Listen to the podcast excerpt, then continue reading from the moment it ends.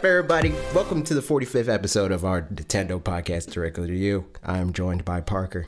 Hello. Say hello, Parker. Hi. Um, if you enjoy this show, you can support it by becoming a member on our YouTube channel, youtube.com slash fanatics4. Or you can join in on Anchor's listener support program by going to anchor.fm slash directly dash two dash you and contribute anywhere from $1 to $10. Doing so will get you most of the perks from our uh, member status. Like you'll get sup- supporter only uh, access on our Discord. Um, the only thing that we can't really give you is the exclusive emotes from YouTube and the sponsored badge. So if you are willing to give us around the five dollar mark, just just go head over to YouTube and you know smack that join button. But aside from that, I do also want to say we're going to talk about some Nintendo games that Nintendo sent me. So I am required to say product provided by Nintendo. And with that out of the way, let's just let's just jump into it. Yeah, let's do it. Um, actually, yeah. Do you want to talk about that first? I'm just curious because I haven't really heard a whole lot about it besides reviews. But before going into the new stuff, yeah, what are your thoughts on uh, New Super Mario Brothers U Deluxe so far today? Okay, so I talked about in my last video, and I think we talked about it a little bit on the last episode of this podcast, that I was not a super big fan of the new Super Mario Bros. formula. Um, I think I appreciate it more now. Uh, just as a thing that it's like like we're super removed from it. Like at the time, we were getting like a new Super Mario Bros. game like every other year, if not every year.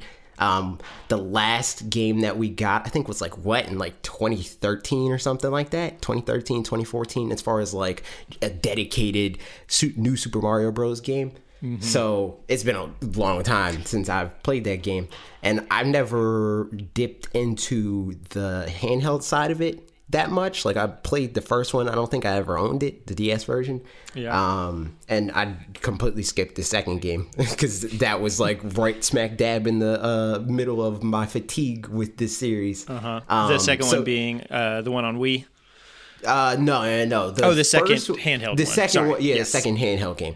Um, so with this, something that I'm saying early on is like this is a handheld game for me. I'm not docking this. There's no real purpose of doing that.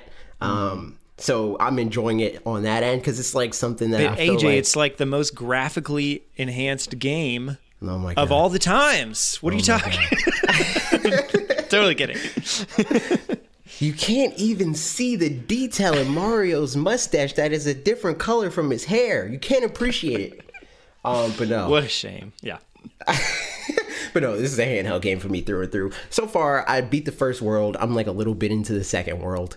Uh, I'll probably be through this game by the end of this week, unless I fall deep, deep into the the well that is Smash Brothers. Um, spoilers: I probably will fall into that well, regardless. Um, but I do plan on streaming it. I think Logan's supposed to be at that stream. Uh, so if you want to see us play that, you can head over to twitch.tv slash fanatics4. Okay, plugs are done. Nice.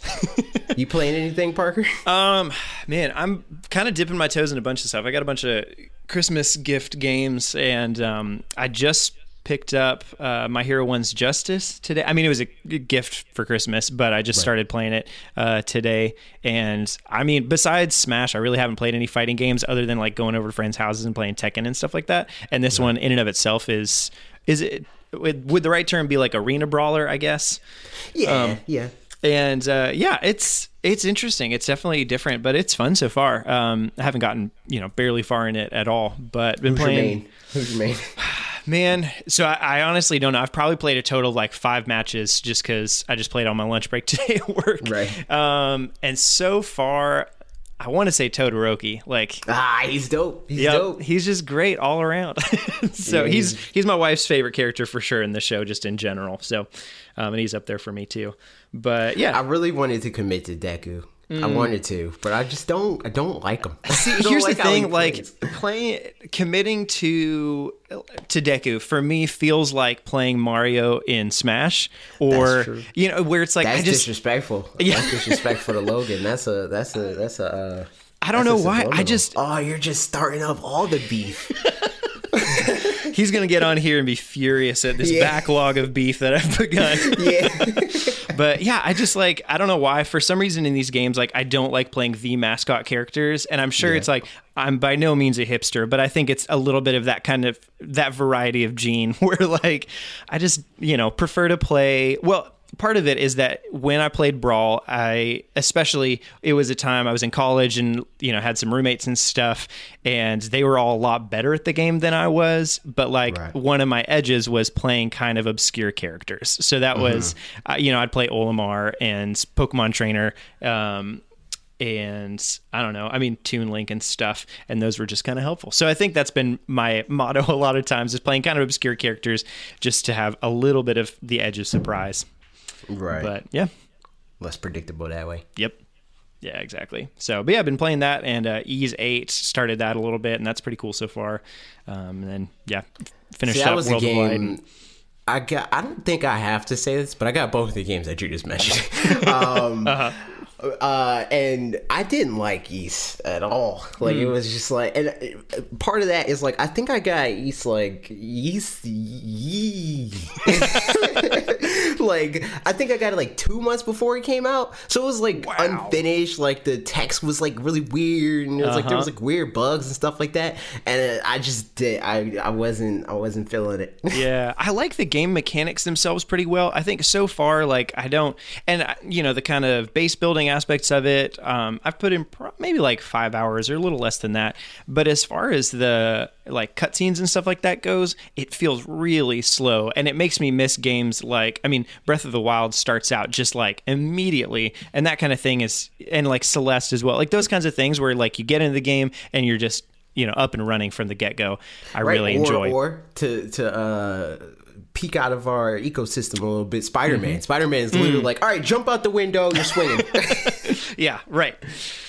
So yeah, that kind of thing is just nice. And so that was something with Ys 8 where it just felt like, oh, this is I mean, it's definitely a JRPG in that regard, you know, um, where it just it has a lot of begin I mean, I love Xenoblade Chronicles too, and that did the same thing at the beginning where it just it took forever to get going and like for you to actually Yeah, that- do see, stuff. Mm-hmm. that was another game. That game I paid for. That was before. That was before I had Nintendo uh, powers. You see, Uh-huh. um, and and I play, and it, it feels weird to say that, uh, like as somebody that's like not a huge JRPG fan, but I do Mm-hmm. get it. Like that. That's that's the thing. It's like I only played. I only played 16 hours of that game. It was Absolutely valid. You still had like two thirds of the tutorials left. Yeah, exactly. like that's like that's like basically what I did in Mario today. Like Right. the hour that I spent with that or whatever was like the 16 hours I spent in Xenoblade. So it was like I just can't. And plus, I was kind of burned on X, Xenoblade Chronicles X on the Wii U, because I played that and I was like, man,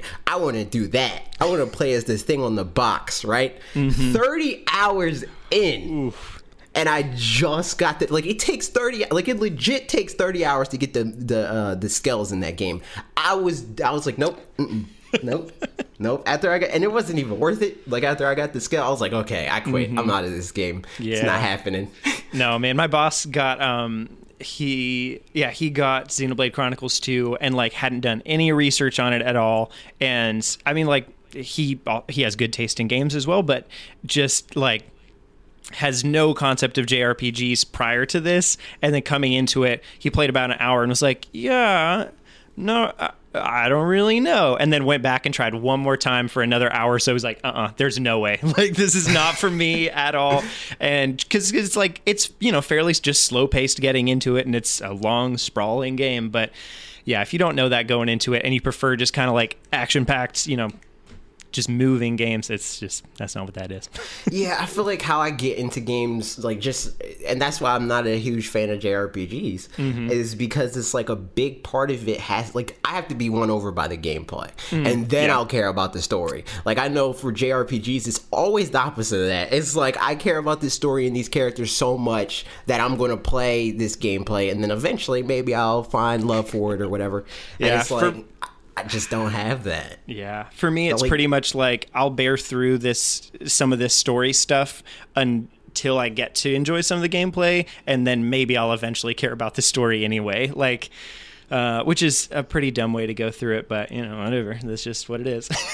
yeah, I just I just can't. The the only RPG that I ever got deep into and will never not be deep into is Pokemon. That's Yep. because I cared about the world 1st Um, and then it was like, okay, the gameplay, blah blah. And I'm still I'm still beating the drum of like I much rather I would love Pokemon so much more if I enjoyed the gameplay more. Um, but hey, man, I'm already I'm already in. You know.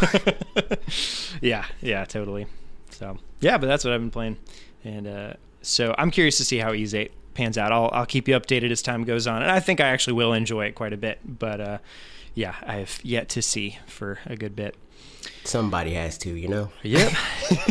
so And yeah, why, why don't people in the comments let us know what you guys are playing, Mm-hmm. and let us know what if we're not playing that maybe we should be playing that you want us to talk about. True. Um, well, one thing we will be playing fairly soon, uh, not quite as soon as you'd anticipated, or really I had either, but uh, Yeah, right. Yoshi's Crafted World. Uh, yeah, so we got uh, we didn't get a direct this week. That's kind of some amount of an elephant in the room. Everybody knows, like Yeah, everybody everybody knows it. so it's not like a surprise or whatever at this point. But um, but yeah, so we didn't get a direct, but we did get a bunch of release dates, and so we'll be going over some of those. One of those was Yoshi's Crafted World coming out on March 29th. Uh, yeah, and we got a story trailer for it as well. The basic story is that Kam- uh, Kamek and Baby Bowser steal the Sundream Stone from the Yoshis, and the Yoshis seem pretty upset about it and have to go get all those stones. So it's just a lot of doing chores and you know finding Yo, things. why's Bowser and the gang always got to be stealing from Yoshi? Okay, in the trailer though, I was like frustrated that Yoshi didn't just like go up and swap. I mean, because I had just played as Yoshi in uh in Smash, and you can you know like tongue anybody and eat them up or whatever, turn them into eggs. I was Yeah. like, dude, you can just do that. Just like use your final smash on man. Come on. But uh, yeah, so thoughts on that being on March 29th as opposed to you know you thought what March 8th or March 10th? I think it's dumb. I think that they should have swapped Kirby and Yoshi. Uh, if they wanted to make a splash, because like the 3DS definitely seems like even for like the purpose that they wanted to use it for, where it's like, hey, we have theoretically 70, 80 million of these out in the wild, so it's just free money. But the games really haven't been selling well. Yeah. So it's just like, you, you just like you know, mm-hmm. put those games on the Switch, chalk it, chalk up the 3DS as a loss, Even just I'm- hang it up. Yeah, exactly. Even in Japan, where like handheld gaming is, you know, the thing, which are obviously the Switch is all, is a hybrid, so it also has handheld gaming. But even in Japan, like new games, I mean, Pokemon still sells all right. You know, mm-hmm. Omega, or sorry, uh, Ultra Sun and Ultra Moon sell fairly well and stuff here and and, even there. that, even that didn't really do that well in the context of like Pokemon, because like it's Mm-hmm. at like it's at like I think under nine million, like eight point something. Yeah, I want to say it was like less than or more than half, less than two thirds of what X and Y were overall. Uh, I could be wrong for sure, but I don't even think that that's like I I don't think it's high enough in the sales. I'm checking. Mm-hmm. Right now, I don't think it's high enough in the sales for like the best-selling 3DS games to even be on this list. But Interesting. we're seeing. yeah, Uh, oh no, here it is, seven point nine six million. gotcha. That's for Ultra Sun and Ultra Moon, or just Sun and Moon. Ultra Sun, and Ultra Moon. Gotcha. OG Sun and Moon sold a lot better. Okay. Sixteen point thirteen million. Yep. And you know, and I feel like part of. Sorry, go ahead. A lot like I, I feel like a lot of people are going to say uh, what I assume you were going to say, like the the whole remake, like rehash thing. Yeah. Uh, on the other end of that, like Omega Ruby Alpha Sapphire, that sold fourteen million, yeah.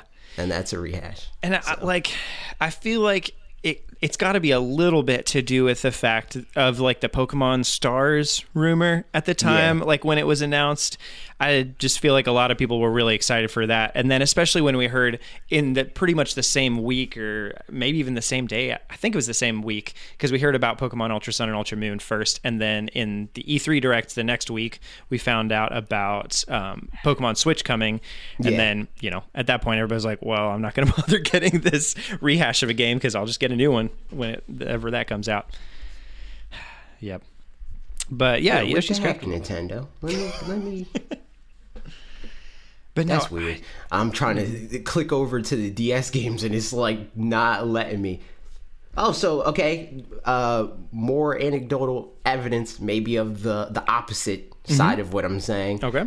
Black and White Two aren't in. They're, they didn't sell high enough to be in the um, top what ten of DS games either. So hmm. that might be a big part of it too. Yeah. Yeah, no, for sure. I mean, I'm curious about. I mean, probably even yellow might be the same kind of thing, or Yellow sold crazy well, but not as well as red, red and blue. Right? Yeah, for sure. Yeah, man, that's interesting. Um, but no, you're totally right. They definitely should have swapped Yoshi and Kirby in this case. And for context for anybody, the Kirby game we're talking about is the Kirby Extra Epic Yarn, as opposed to we're not talking about Kirby Star Allies from last year. Yeah, no, we're not talking about that. But definitely Kirby, I feel like should have been switched with Yoshi because it just you want to sell more Switches before the end of the quarter goes. Yeah, you want to be like, hey, uh, that that Switch game, the first Switch game, big one that we released this year. Well, I guess uh, New Super Mario Bros. is like technically the first big one, but Yeah. big new one that we released this year. It sold X amount before the quarter ended, but Mm-hmm. Yep. now we won't have that. Yeah. Well, we'll have like five days or something like that. Yeah, and this was when uh, last week when we were talking. Like at some point, I said something to the effect of like, it would be the obvious thing to do to release it early March, but Nintendo doesn't always do the obvious thing. That's true. Unfortunately, this is this is kind of that. Where like, That's come on, guys, and it's weird too because like I feel like it seems like the game's done. Like it's not a question of them finishing it, and because even when they pushed it at 2019 in the first place, it seemed more that it was that they wanted it in kind of its optimal space than them trying to finish it up. I don't know. I think that they were kind of like it felt like to me the first time that we saw Yoshi for Nintendo Switch as it was called at the time, it Mm-hmm. lacked identity. It didn't really have Uh-huh. what it does now, and maybe part of that is just that they didn't reveal that identity to us. But Mm-hmm. I think a lot of it is like they were trying to like feel it out because like the gap between when we found out Yoshi was a thing and when we got the full rollout was like, like that's like a whole release cycle right there. Yeah. You know, like there's there were whole games revealed and released in between that interim,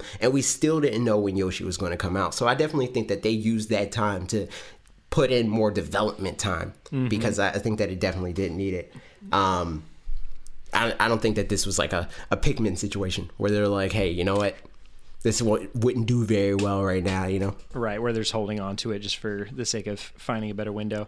Yeah, no, for sure. I mean, and some people speculated too that when they showed it to us, the two player mechanic was like really seemed instrumental to it. Where, because that was, yeah, E E3 2017, where they showed it off and it was like, everything they did pretty much was showing two players in the world flipping mechanic and stuff like that. Um, and it could just be marketing stuff where they just decided to stop marketing that as much and you know are now showing it off more as a single player game. But I wonder if that was that was like a really instrumental part of the game and then they were like yeah we need to be able to make it stand alone more because that was i mean some with kirby star allies especially was that if you didn't have other people to play it with it just like it wasn't the same game as if you had other people to play with still too easy with other people to play with as well but um, Yeah. it's at least more you know even fun. easier. right yeah gotta- yeah exactly um, but yeah, and so it seems like from the trailer, it looks like there's going to be a, a number of levels, probably at least uh, eight or there's what five stones or six stones or something. So it looks like probably at least six worlds with about eight levels each. Um, so roughly fifty ish levels, and they seem to be pretty long from the trailers themselves. So I don't know, curious to see how much uh, content is in there. And uh, then we got some other release dates as well for some other games that some of these we already knew about, and some other ones we did not. So, um, have you played a lot of Final So- Fantasy it's, games? It's almost like it's almost like we could have had a direct. I, it almost It's- is. it's almost- like, what is that? Um, but yeah, no, I haven't. I haven't played uh, much Final Fantasy games. The only one that I spent any real time with was 15 because it was like it was less RPG ish, you know. So Yep. It was like I'll play this. This looks like pretty Western. Uh, still, still didn't uh, put much time into it though. Yeah. So I actually, yeah, I haven't really played any Final Fantasy games. Um, uh, but so yeah, 10 and 10 2 and 12 the Zodiac Age. We already knew all those were coming out, but now we have release dates for them. So um, 10 and 10 2 are coming out April 16th, and 12 the Zodiac Age is coming out the 30th, which apparently that one also has some aspects of can be a little bit more. I don't know, like streamlined or whatever, like a little bit less RPG ish in some regards, but Yeah. I don't know. Uh, where where's where's eight? Uh, says uh, Final Fantasy fans I hear on the internet. yeah, I I've heard some things about that. It sounds like okay, the bits that I've heard, and I, this could be completely wrong because it's pretty third hand, second hand, fourth hand, whatever.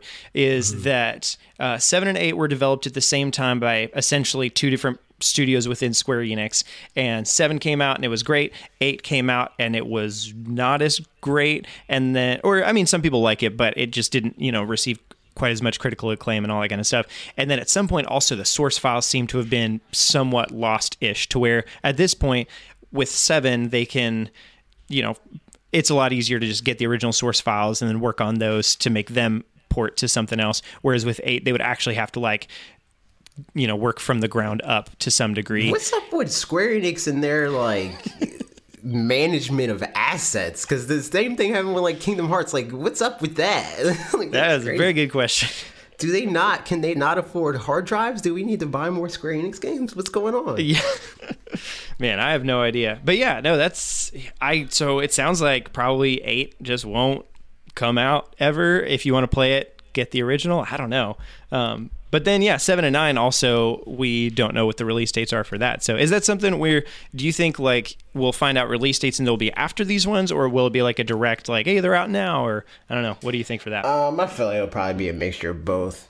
Um, we'll probably get some in like a direct or whatever, and other ones will just be a press release. Mm-hmm. Um, I'm just upset that eight is not there because it doesn't. It's not consistent with the joke because seven didn't eat eight.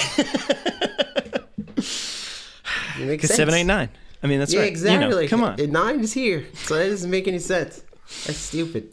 Yep, maybe maybe 10 2 8 8 and then it just makes even less sense. Yeah, it's just even. But then again, I mean, the the fact that Square Enix is a company that released a game called Final Fantasy X two, uh, may, maybe not making sense is on brand. Yeah, I yeah, especially with all the like I, I haven't played any Kingdom Hearts games, but some of the names for those games are just insane. like they just try too hard or something, or not hard enough. I'm not sure. It's one or the other, but but yeah. So these Somebody's games, trying trying real hard, real real hard. yeah. Uh, but yeah, do you think you'll be getting either of those games? Probably not. no, Yeah. uh, uh I'll probably I will give some of those games a shot, um, and I think I would probably like them. It's a question, kind of just a question of like when I have availability to play them, and um, but yeah, I know that I'd enjoy some amount of them, but I don't know which ones, and so that's kind of I don't really want to take a shot in the dark with the wrong one at the same time and put in money for it. So Hey, Square Enix, uh, send us the codes and send us two. Not for me though. I'll give the other one to Logan, and then maybe he'll show up. yeah, yep. Um, but yeah, some other ones. Uh, this one we didn't actually know was coming at all. This is a surprise as of this week. Dragon's Dogma Dark Arisen coming out April 23rd. AJ, did you even know this game existed? nope, Yep, me neither. sure didn't. But I bet somebody was saying that game's not possible on the Switch. I bet somebody was saying it. Hundred percent. Yeah, it's. uh Although I did see a surprising amount of comments saying like, "Yeah, this is you know like." I'll be getting this for the third time and that kind of thing. So people seem to be really excited about it, but it's a seems to be a cult classic of some sort. And it's if you haven't looked anything up about it, just kind of a context of whether or not you would want to look up something about it. It's um uh, it's kind of hack and slashy RPG sort of um sort of in a I don't know vein uh I can't even Don't say Dark Souls. No, I wasn't going to say dark. so yeah, it's it's more, and it's I think it's got co-op stuff too. So it's not that makes it sound almost like a Diablo kind of thing, but it's not like Yeah. that because it's not top down. It's you know, Right. uh, Dark Souls in the um, it came out in the same era as that, so graphically it's kind of similar just realm. a whole lot of brown, grays, and like dingy, gross colors and it's stuff. it seems like some of that for sure and maybe just the bits that they showed but honestly like i recently played dark souls for the first time and that was really what turned me off of that game for the longest time to not w- even want to try to play it. Was like man it just looks like you're in the same area the whole time which turns out not to be the case but it's yeah it's dark for sure. Um but yeah any more thoughts on on those games coming out? Again should have come out in a direct I, I know, right? Um, I I might play the Dragon's Dogma thing. Maybe I might mess around with it for a little bit. I don't know if I'll finish it, yep but uh, I'll try it. Yeah, and then so this one was interesting. Uh, well, interesting in just that it's still the same trend. Uh, Monster Boy, the and the Cursed Kingdom sold eight times more on Switch than it did. It was sold eight to one on Switch versus other consoles, which is a lot. And I'm so surprised. and it's something. Yeah, it's exactly. It's been like fairly commonplace. Uh, fact that that's been happening but it's interesting that it's still happening i feel like um i don't know i've got some thoughts on it but go ahead with uh, anything you have to th- say too I feel like this is going to be like more and more common Mm-hmm. as as time goes on because I feel like a lot of people are in like similar situations that we're in where it's like I don't have time for this. You know, I Mm-hmm. don't have time for this whole like uh, experience of like you know I got to get immersed and turn on the 5.1 surround sound like oh crap. Uh, like I just want to pick up the, the handheld, play for a little bit, put the game in sleep mode, and throw the tablet across the room. Um, Yep. and be done. Absolutely. Uh, so I feel like a lot of people will get the Switch version just for that, you know, even if maybe they get both. Mm-hmm. Um, because like that's a big reason why in the past handhelds were really successful. Like people would buy like you know like the Lego Star Wars and you know like the fake handheld versions of the game just to be able to have like a semblance of that like experience on the go. Now they have that same exact experience with like pared down performance in some aspects or visuals Yeah. um, in most aspects. And I think that's a of easy compromise to make to be able to play a game wherever, whenever, Yep. with anyone, anywhere, with anyone. Hashtag Nintendo. no, yeah, it totally. It to me, it makes absolute sense why it would happen. I think um, one thing that I've kind of noticed over time as well is, especially in the Japanese charts, there will be like so. Well, we'll see. Especially in the West, indie games will sell way better on the Switch than other consoles, which for exactly the reasons that you just said. Um, but then looking at other full priced non like first party or like main release games. So i don't know one example being maybe my hero one's justice or something like that. Right. that one i'm pretty sure it sold only slightly better on the ps4 but still sold better on the ps4 than on the switch which i think most Switch gamers, it seems to me, have probably about the same priorities that I do, which is get the, like the main full price, you know, uh, Nintendo and first party games and that kind of stuff, and then or exclusives in any case, and then like fill out the gaps with indie games. And but there's so many games coming out that like maybe we don't have as much time for or budget for other full priced games that aren't, you know, as high priority or whatever. Whereas PS4 owners and or you know primarily PlayStation or Xbox gamers or whatever don't have as many games that are coming out that are you know exclusives and that kind of thing. I mean, well, obviously last year PS4 had a bunch of yeah, great exclusives, did. Exclusives. as far as yeah. I, th- I think that the biggest reason for stuff like that it's like there's just a bigger portion of people that bought their consoles for that reason mm, mm-hmm. so it's just a matter of like install base at that point where it's like not many people are buying a playstation and like i'm going to play indie games on this you know Right. whereas people on the switch it's like i just want to play games on it you Yeah. know like i just want to play whatever you know like give me a game to play on this and i'm going to play it Mm-hmm. um so they're they're more likely to buy other things but it's just not a big enough pool to like have them beat out and the situations where people bought a system to play a certain experience yet Yeah. Yeah, it's interesting to me just how many people I talk to that, I mean, myself included, just didn't even barely know about indie games before the Switch and wouldn't have thought to play them pretty much, you know. And now that's like half of my gaming library is a bunch of indie games because it's just like they're fun and they're not super long too, so I can do a bunch of them in, you know, in between other games. And uh, yeah, it's just, it's a great place for them, in my opinion. yeah for sure As far it's as kind of like it's kind of shocking how many indie games I have installed. like I have a lot of indie games. Don't get me wrong, but I do not have that many indie games like on my SD card. Like I think I have like installed like forty five games, mm-hmm. and less than half of those are indie games. Hmm. Like most of them are like the like first party like bigger releases and like third party stuff like Wolfenstein and like stuff like that. Um, and then there's like Nidhogg and stuff like there's like the bigger indie releases that are on here. But most of them I would say are like third party and first party like Yeah. major releases. Do you find that's just because you don't like go back to the indie games as much? Like you play them through once and then you're kind of like, well, that was it. I'm done with that one. That kind of thing. Yes. Okay. Yep. One hundred percent. I think same pretty much here. Like I played Golf Story. I really enjoyed Golf Story. I'm probably not going to play it again, at least not for a long time. Like it was one of those like you get to experience this world, but it's they make kind of a concise experience where you get to I don't know, like experience that whole world in one big playthrough. And so they it's a lot more um I don't know. Uh there's a word, but I can't remember it. so that's all right. Hey, you know, this is a podcast. We don't care about words here.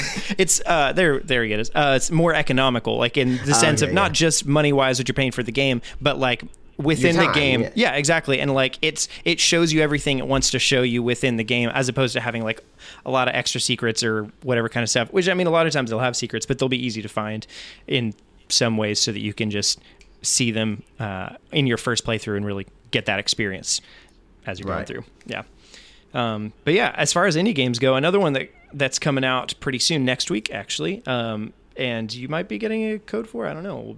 I'm curious to find out. Uh, Travis Strikes Again is sort of an indie Is that game. an indie game? It I don't know if that's an indie game. it's like well, so it was weird because it came up in the Nindies Direct, so it's like somewhere Right. in between That's where true. like it's promoted as one, but at the same time it's also promoted as a Nintendo game. So like I don't really know. How many people work at Grasshopper? That's a good question. And then also the fact that yeah, Suda 51 with it man, I don't know. Well, while you look that up, I'll I'll give some some things on it. Um it was it's got its first review score from Famitsu, and we all know Famitsu has kind of a weird review system, but it got three eights and a nine each out of 10 from Famitsu uh this past week or so. And That's that's indie-ish. That's indie-ish. They got 35 employees. okay. So that's that's pretty indie. Mm-hmm. We'll, we'll, we'll call them indie. Um but yeah, so that's the wait, wait, wait. Never mind. Their parent company is GungHo. Gung Right. Ho Online Entertainment. So I, never mind. I've rescind what I just said. They're most definitely, by definition, not an independent developer because they are owned by a corporation. Gotcha. I guess. Oh, okay. I guess what it was is that Grasshopper was indie when they made the first two Travis Strikes Again, or the, the first two No More Heroes games. I, I mean, that I could be wrong on that too. Um, but maybe they were indie back then, and then I think they got bought out more recently, and then um, so maybe that's why they still kind of get lumped into that, even though they're not. I don't know. Uh, but yeah, so it seems like it reviewed pretty well in any case. What um uh what I was the main question that this brought up for me is what are your thoughts on as far as like does the success of this game make or break whether or not we get a No More, no More Heroes 3 or a No More Heroes 1 and 2 port? I yeah, I mean, I definitely think that it will. I think Suda himself has said as much as far as like uh No More Heroes 3 and it just would make sense to port over 1 and 2 Yeah. so people understand it for 3.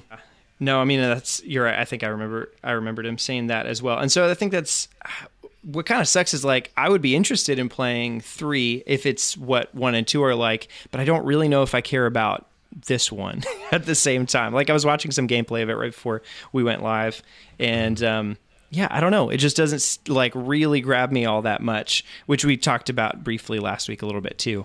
yeah. It definitely looks indie game. Can can confirm that. Yep. um so I don't I'm I'm not super interested in it, but yeah, I guess guess uh, I'll check it out if Nintendo uh, sends it to me because I don't know if anybody else is interested in it. Yeah. that would that would talk about it on this podcast. Yep. I mean, it's one of those like I would play it, but I I just don't know if it's if I feel like spending forty dollars for it. You know, which is still like forty dollars is cheaper than a full price game. Um, But I know for sure I wouldn't spend sixty dollars on it just because you know I've got tight budgets and stuff. So Yeah, and I try. I try not to like, and that's the thing of like uh trying to balance talking about things that people want to hear about and also talking about things that I genuinely care about because I try not to even request things that I wouldn't pay for. Right. Um, because I don't want like that that side of it to impact um, how I feel about the game, you know? Where it's like, well, I didn't pay sixty dollars for this, so I don't care that it doesn't feel like a sixty dollar experience, you know? Right. Yeah. I guess for me, it would be more like, um, do I feel like would I? Well, I don't know. I've never gotten a game for free in that regard, but you know, to be able to like retrospectively say like, would this have been worth sixty dollars? Um, I don't know. Is that something that's hard to do? I guess to say retrospectively like that. Nah, I don't feel like. I mean, it, it maybe it was at 1st um, where I I like you know because I feel like everybody that like is early in like the content creation thing and like they're just starting to get games for free. They feel like, man, if I don't like like this game. And the company knows I don't like this game. Maybe they won't send me anything else. but yeah. you get to a certain point where it's like, eh, whatever, you know.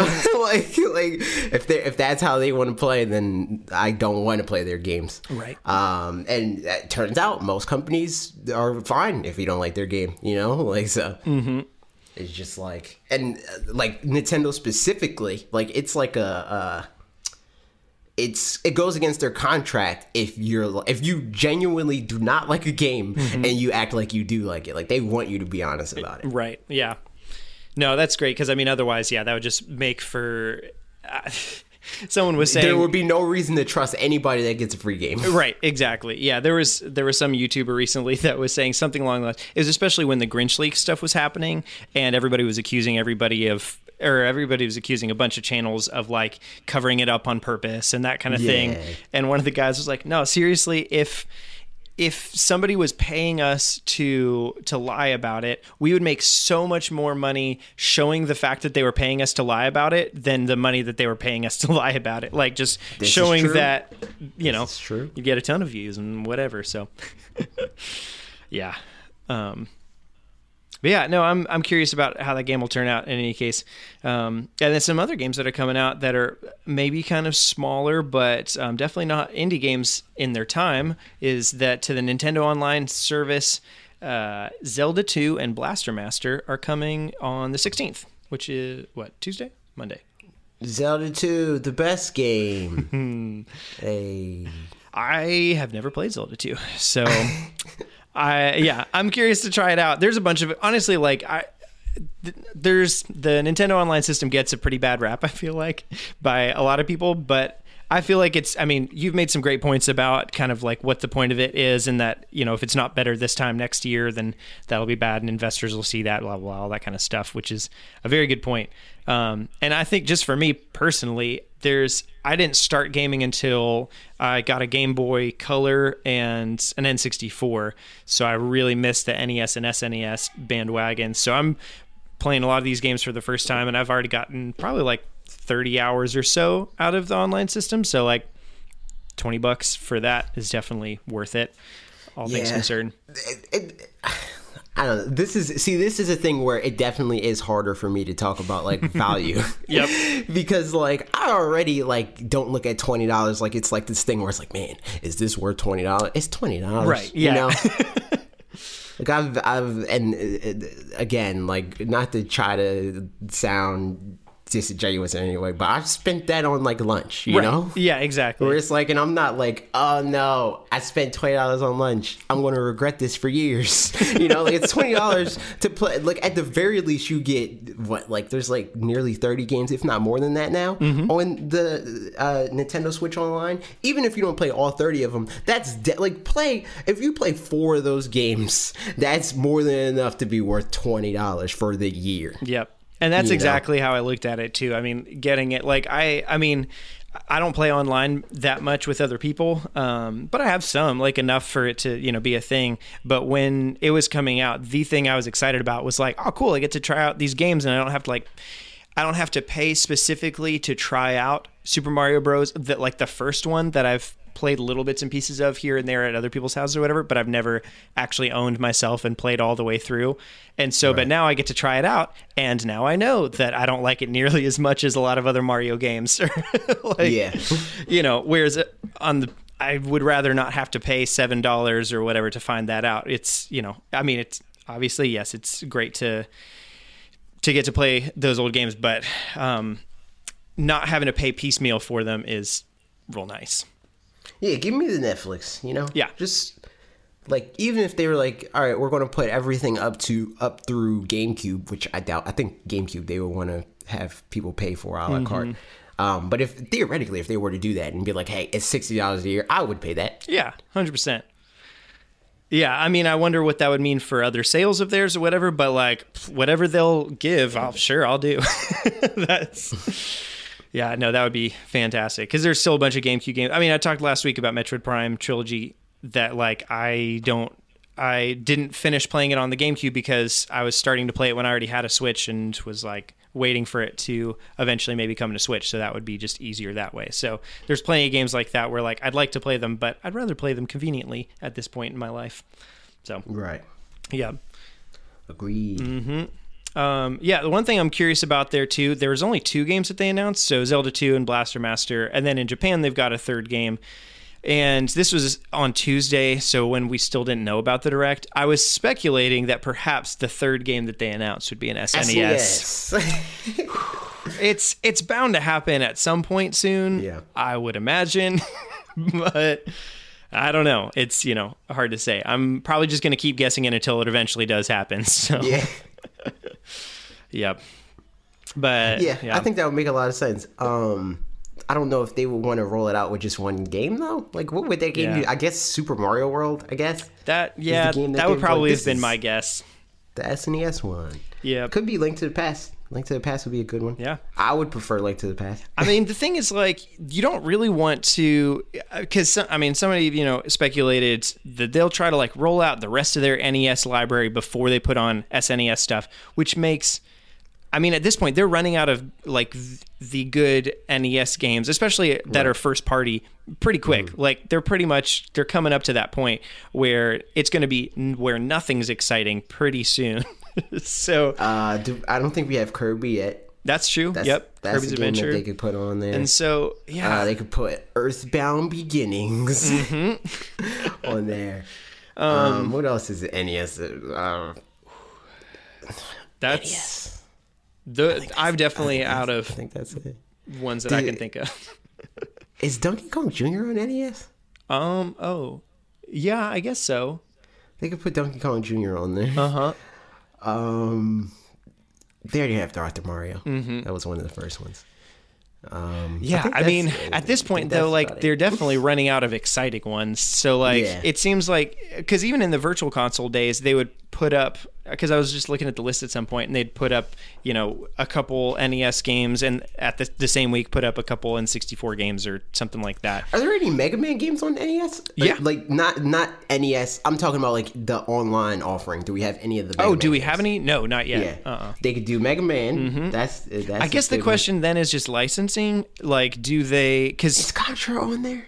Contra's not on there. Yeah. So there's a bunch of third party games for sure that they could Yeah. they could stick on there. But I guess it's a question of like how much income or like how much are they making that they can then split out between other companies that I mean, but they did like Ninja Right. Gaiden and stuff. So obviously they're they'll do some of that, if Yeah. not a lot more. Right. yeah. So um yeah, I'm curious how that pans out. Maybe maybe next week we'll get a direct and we'll find out, but who's to say?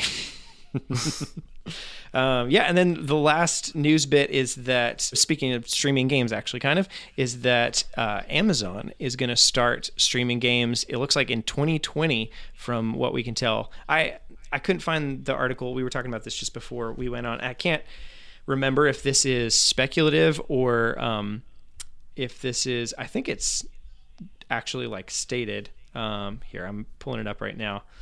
Um, yeah, so it's earlier this week when Razer announced it would integrate Amazon Alexa into its gaming platform. No, that might be something different. Oh well. Um, this talks more about streaming game service. So yeah, I don't know thoughts on game streaming and all that stuff. Um, I think that it's inevitability for for Nintendo. I think people doing it in the West more often is going to make Nintendo want to do it even more, especially mm-hmm. if they see that it can be done well. Um, I think Reggie is a crazy person for not thinking that uh, um, the Google project project Google the streaming service right. that they did. Yeah. That worked really well, like mm-hmm. a lot better than I would have ever expected. Mm-hmm. And I think that if they can get them to do it, that that could be a be a good thing for Switch games. Be be real nice. yeah, I mean, it seems like there's a fine line to me between if if you start enabling game streaming, where I mean, so a la you know Resident Evil Seven or um, what they what was the other one they tried? Was it Assassin's Creed Odyssey in Japan? Yeah, Assassin's Creed. Odyssey. Okay. Um, I think that's I think it's fantastic if it's something where it's like we know we won't be able to get this game on the platform right. so we're going to do it in a streaming fashion so that anybody who wants to do it that way you can do it that way um, right. i think the dangerous part is then if companies that could have put in the effort for example you know yeah. doom or whatever like if Bethesda instead had been even, like even Resident Evil 7 like they could have put Resident Evil 7 on the Switch right so that's that's the thing is like you know does it mean that that many more you know does it lower the bar so that now all the third parties just go straight to streaming instead of even trying to put some of their games that could run on the switch putting it on there natively you know actually porting it or whatever? I don't know. Um, and i would hope i would in a perfect world we would have like this cap where it's you know not reasonable to port over this level and then everything above there just gets streamed. Would be nice. Yeah or even if it was just incentivized differently. Mm. Like if they're like, hey, uh, if you just want this extra revenue but not enough to like invest, like a, a, a cyberpunk 2077 situation where right. they're like, there's no way that we would put that much work into like downscaling this game just to get whatever sales we may or may not get on the Switch. In that scenario where they're like, hey, you can get a portion of whatever you were gonna get for for streaming this game, you know, like that situation. So like mm-hmm. not have it so that monetizing their game in that way would be one to one to if they ported it. So that way it's like it's just the games that would never even consider it instead of the people that are really actually trying to like buy into the Switch. Right. Yeah. No, that would be fantastic. Yeah, so they can get a little piece of the pie without like having to compromise it at the same time. No, that would be really really cool. I'd be down with that for sure. Because there's a lot of games that I'd love to try and love to play, but I just at this point don't have another console to play them on, and so it's just not going to happen. But um, it would be awesome if they could stream them on Switch too. Yep, mm-hmm. agreed. But uh, that's it for the news, um, and uh, let's go into uh, a little video you made last week or this week. Hey. Sorry. Yeah, I thought it was awesome. It was it was really good. I think I mean a lot of people were super interested in it too, and just as far as hearing what all the different teams were doing. So uh, yeah, I there's a couple of things that I mean just thoughts in general. Some things that I mean I couldn't go too much in depth as far as like I think this team's doing this differently because what you said I mean for the most part just makes sense. You did a lot more research than I would have done on it.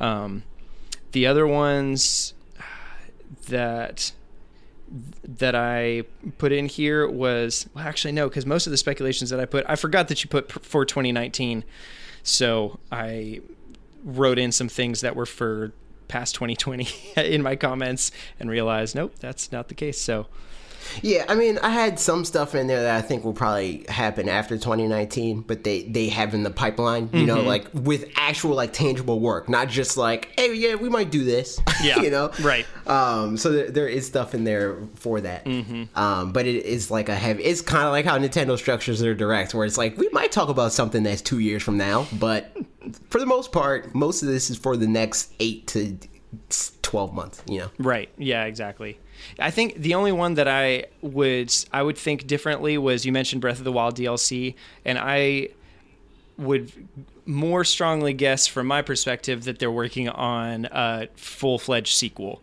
Um, I also think probably um, that they're working on that. So there's Nintendo EPD, obviously. Um, that they're also Right. working on, and there's a comment about this later that somebody put in, but uh, Mario Odyssey 2 for probably 2020 or maybe 2021 i don't know. But as opposed to doing like dlc for that that i think at this point they're just gonna like go ahead and make a second one in the same vein as of mario galaxy 2 um, so those were some thoughts that i had. But um, yeah i don't know. There's I've, I've got more thoughts but i think some of these will come out through some of the comments. So did you i don't know you want to start getting into those comments do- I mean, if if if you think there's a lot of bleed through with like what you have to say and what the comments have to say, then we'll Mm-hmm. go into the comments and then address your thoughts as we do that. Sure. Yeah, so uh, the first one is from Brave Lady Lynn, and she says, Keep up the fantastic videos. They're always well thought out and unique. My favorite studio is either Intelligent System or Game Freak.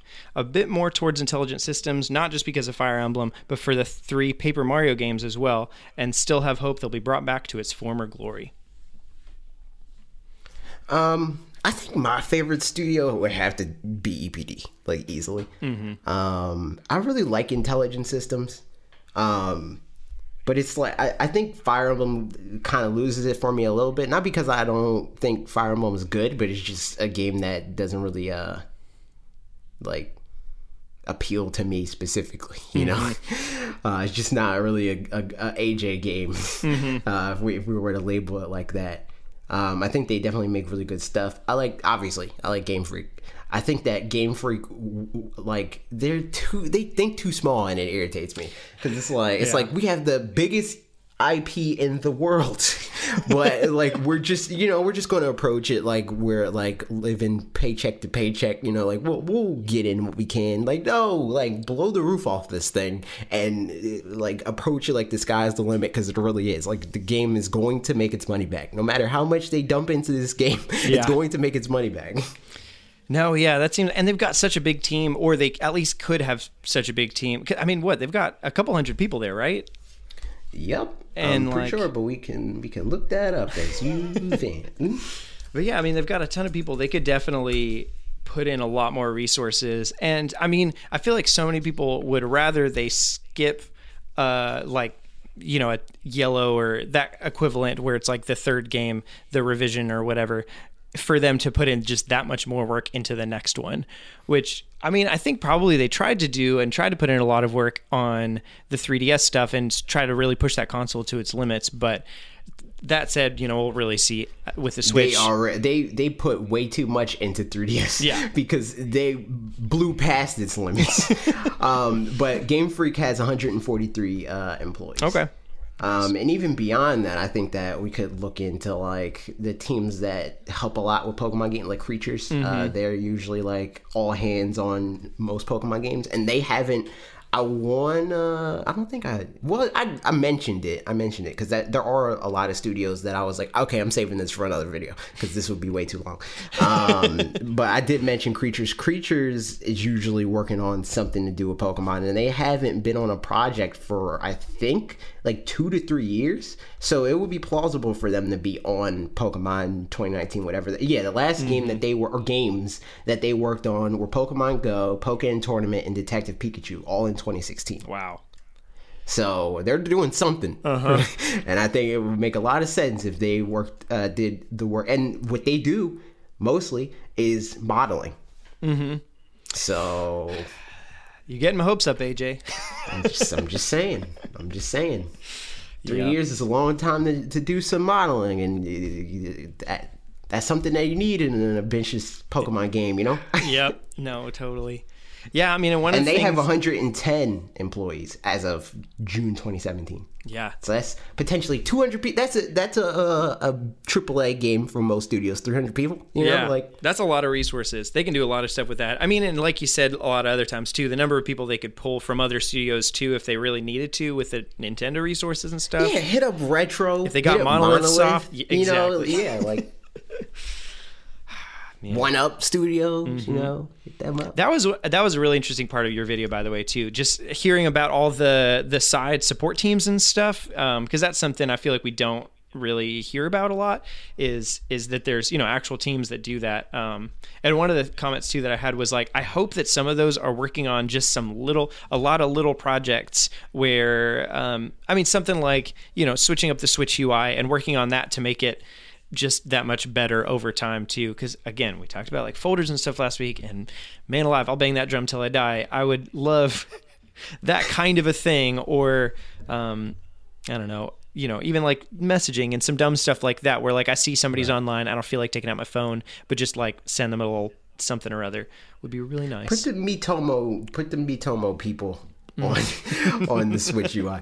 Um, well, DeNA they, they worked on uh, Yep. Miitomo mostly, um, and EPD. Mm-hmm. But but yeah, I this video was like weird for me because it's like I really didn't know how people were going to receive it, and that's why it took me so long to make it. Because this is something that I've always known, and I, I've talked about this a lot. Um, I don't. I'm, it, it all gets lost because like I'll have a conversation with like Logan and Bob, and I don't know if I talked about it publicly or not.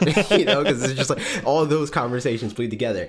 But like, there's something I was talking to them about where it's like I'll get so lost in the weeds of like how I think about people's content and like the things that I make where it's like, well, this is old hat. Like everybody knows this. Everybody knows how EPD is structured, you know? Yeah. Like everybody knows that One Up Studio is a X dev now, you know, like and they just mostly do so everybody knows that, you know? It's like turns out not everybody knows that. so it's like I, th- this video definitely helped me a lot where it's like um what to do moving forward where it's like not assume that everything that I know intimately is what everybody knows intimately. No, I think there's a lot of stuff like that. I mean, it's same kind of thing where like uh, in a different regard, I was playing Smash with my wife yesterday where like she has never played a Smash game at all. And so I was showing her all this stuff and there were just a lot of things that I had to think about differently of like, oh no, I have to like tell that you can or tell her that you can double jump and that you can't, you know, like these just little nuances that are just completely normal things to me just because I'm used to them. But then to somebody who is new to games in a lot of respects, just Yeah, wouldn't like think about that kind just, of stuff. like if, if she got KO'd, you couldn't be like, oh, you could have DI'd that. She'd like, what?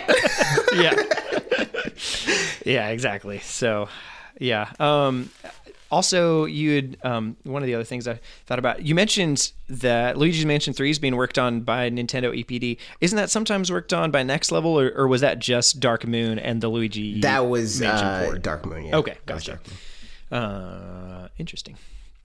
Cool. And then uh, before we move away from this comment, too, one of the things that Brave Lady Lynn brought up is that she hopes the Paper Mario games are brought back to their former glory. Just kind of touching on the former glory thing in general, um, kind of the thoughts that I had on just this subject as a whole is that like now finally for the first time in like ever handheld and home console, you know, are merging into one. And so unless unless Nintendo pulls a fast one and decides to announce another handheld game and then they're on, quick- fragmented again. Quick uh, addendum Uh-huh. to what you said.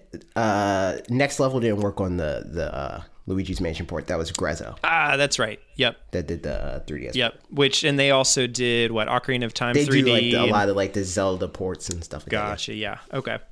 Um, oh yeah, and next level games. I, I looked them up a little bit earlier too. They're not even a first party or second party or third party. Well, They are th- they're second party. Their second party, okay. Because they had like, oh, maybe they were just they had games like I don't know NHL Blitz and some other stuff, but maybe those were Nintendo games that I or whatever doesn't matter. It's also like it, it really depends on like how far back you go. True. It's like a lot of devs are like like uh one of Nintendo's like Camelot. They're a Sony studio. I mean, uh, Sega studio. They're owned by Sega, Really? but they're a Nintendo second party. Yeah, right, Yeah, I didn't really talk about them yet. That's in the That's in future there. video. Indeed. yeah. Yeah, I'll have I'll definitely have thoughts on Camelot. I'll say that much. Um, yeah, and I like you didn't mention Monolith Soft yet, so I'm not going to say anything on all those. yeah. But um, yeah, no, for sure. But so for the yeah, the kind of unfragmenting, as it were, of the studios, I feel like now is the time that, um, and this is kind of another topic, but sort of not at the same time.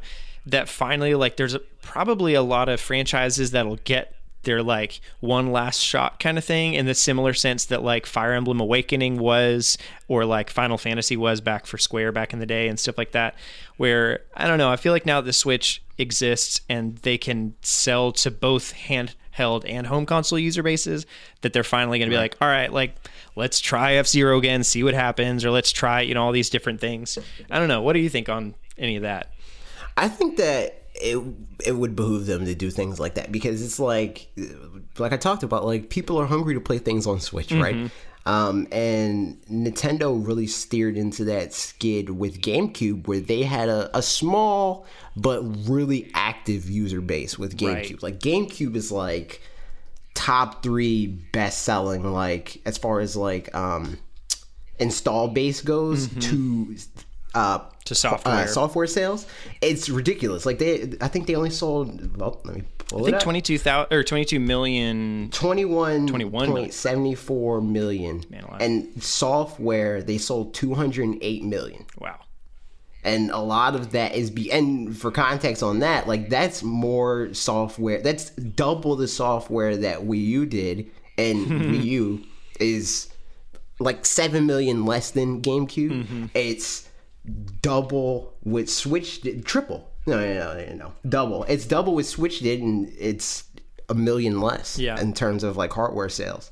So it's I think a lot of that is owed to like so many like eclectic like crazy games that nobody really expects to come to a Nintendo platform and people double dipping on that. Yep. Um, so I think having that with a platform that actually is like with no asterisks successful, you know, like Switch, like on pace to be at like 30 million Mm-hmm. in a couple months, you know.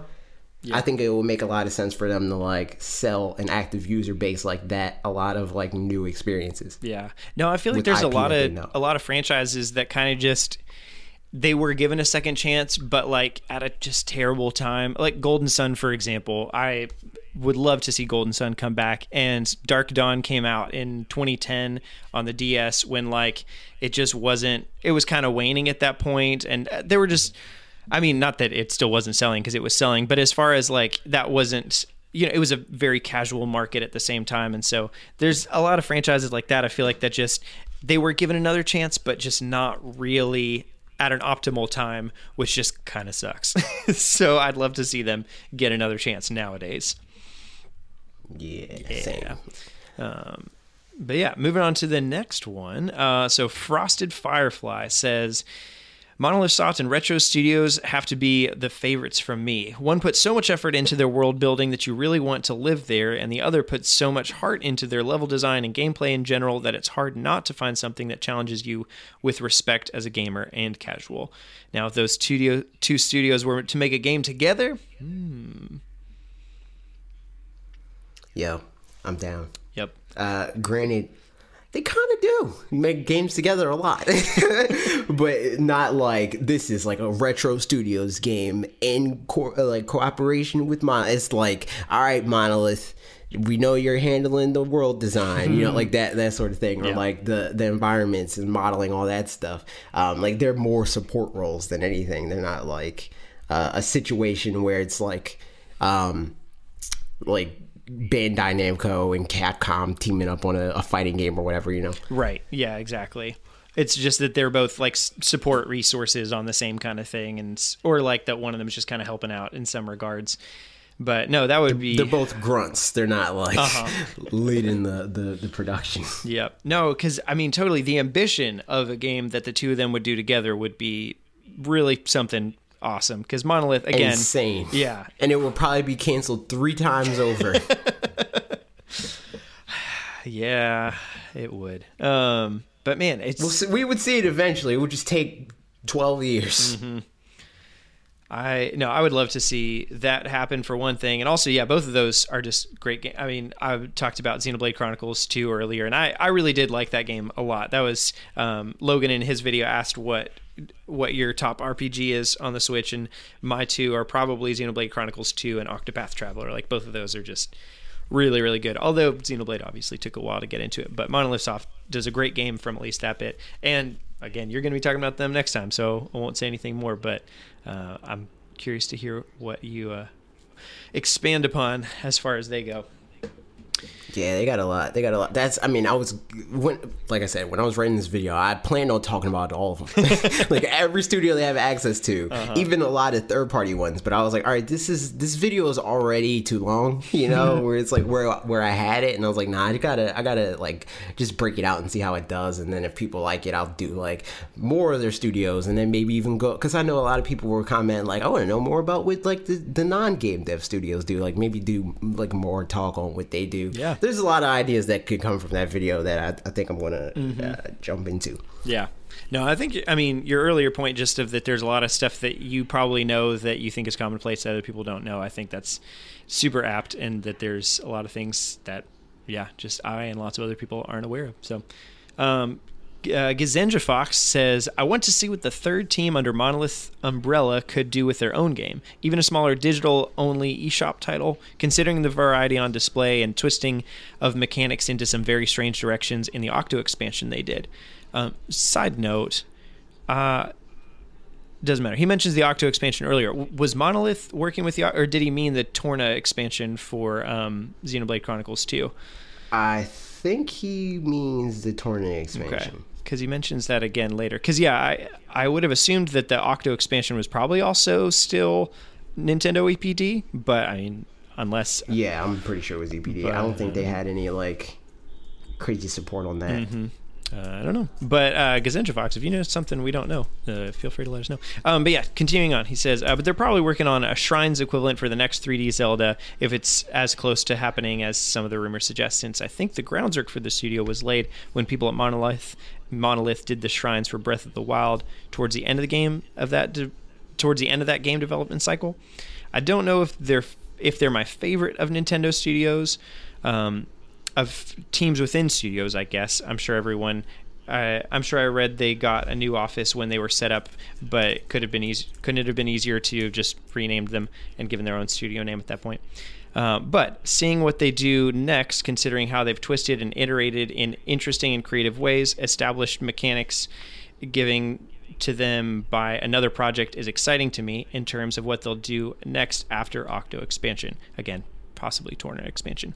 Um, but they're a helper studio, so it wouldn't have counted for the video anyway. This sort of video is really interesting to me. It would be definitely interesting to see more along these lines in the future. Yeah, I'm not seeing anything from Monolith. I think he definitely means the Torna expansion. Mm-hmm.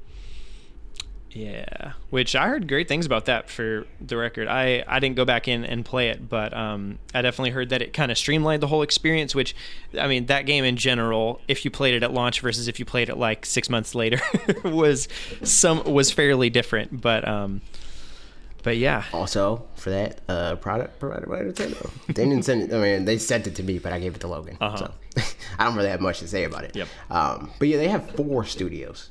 Oh, okay. Gotcha. Um, again, I would ask you what some of them are doing, but I guess we'll be waiting to find out pretty soon. Everybody go subscribe and watch the videos and listen to the videos. Slash Max Four. Uh, but yeah, any more any more thoughts on this one before we move on to the next comment? Uh, nah, that's spoilers. that's what I figured. So just wanted to check. Um, all right, uh, thirteen thirty four says perhaps there's some need for retro to prove people want a new Star Fox game after whatever Zero was. So a racer would act as a litmus test, or maybe I've got it backwards. Maybe retro were asked to make a Star Fox game to follow Zero, but have dreams of resurrecting F Zero. So this idea is to prove they can make such a racer and that Nintendo's core audience isn't merely content with Mario Kart as a racer. Um, I disagree with that.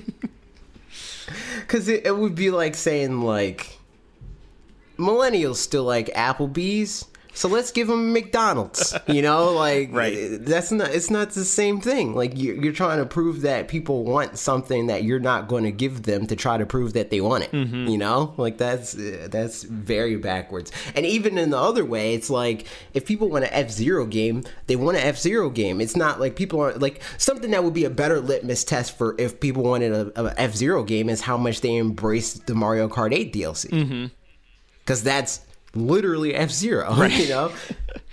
yeah. No, for sure. I feel like I mean, I, I'm kind of right there with you. I feel like that's they probably don't confuse those franchises as much as we as an audience are gonna see. I mean, if the Star Fox Grand Prix, if it even exists and happens, ends up being so much like F Zero, I suspect that they went at it from like a, all right, let's figure out how we're going to do Star Fox, and then it turned ended up being more like F Zero in some regards. So then we as an audience are going to be like, okay, well, you guys just made an F Zero game but called it Star Fox, but that wasn't like their intention going into it. I think sometimes we, It- but it wouldn't surprise me if it was because F Zero and Star Fox already have a lot of crossover. Like, there's already Star Fox characters in F Zero games. yeah, yeah, no, for sure. So it wouldn't surprise me at all if they did that. Mm-hmm.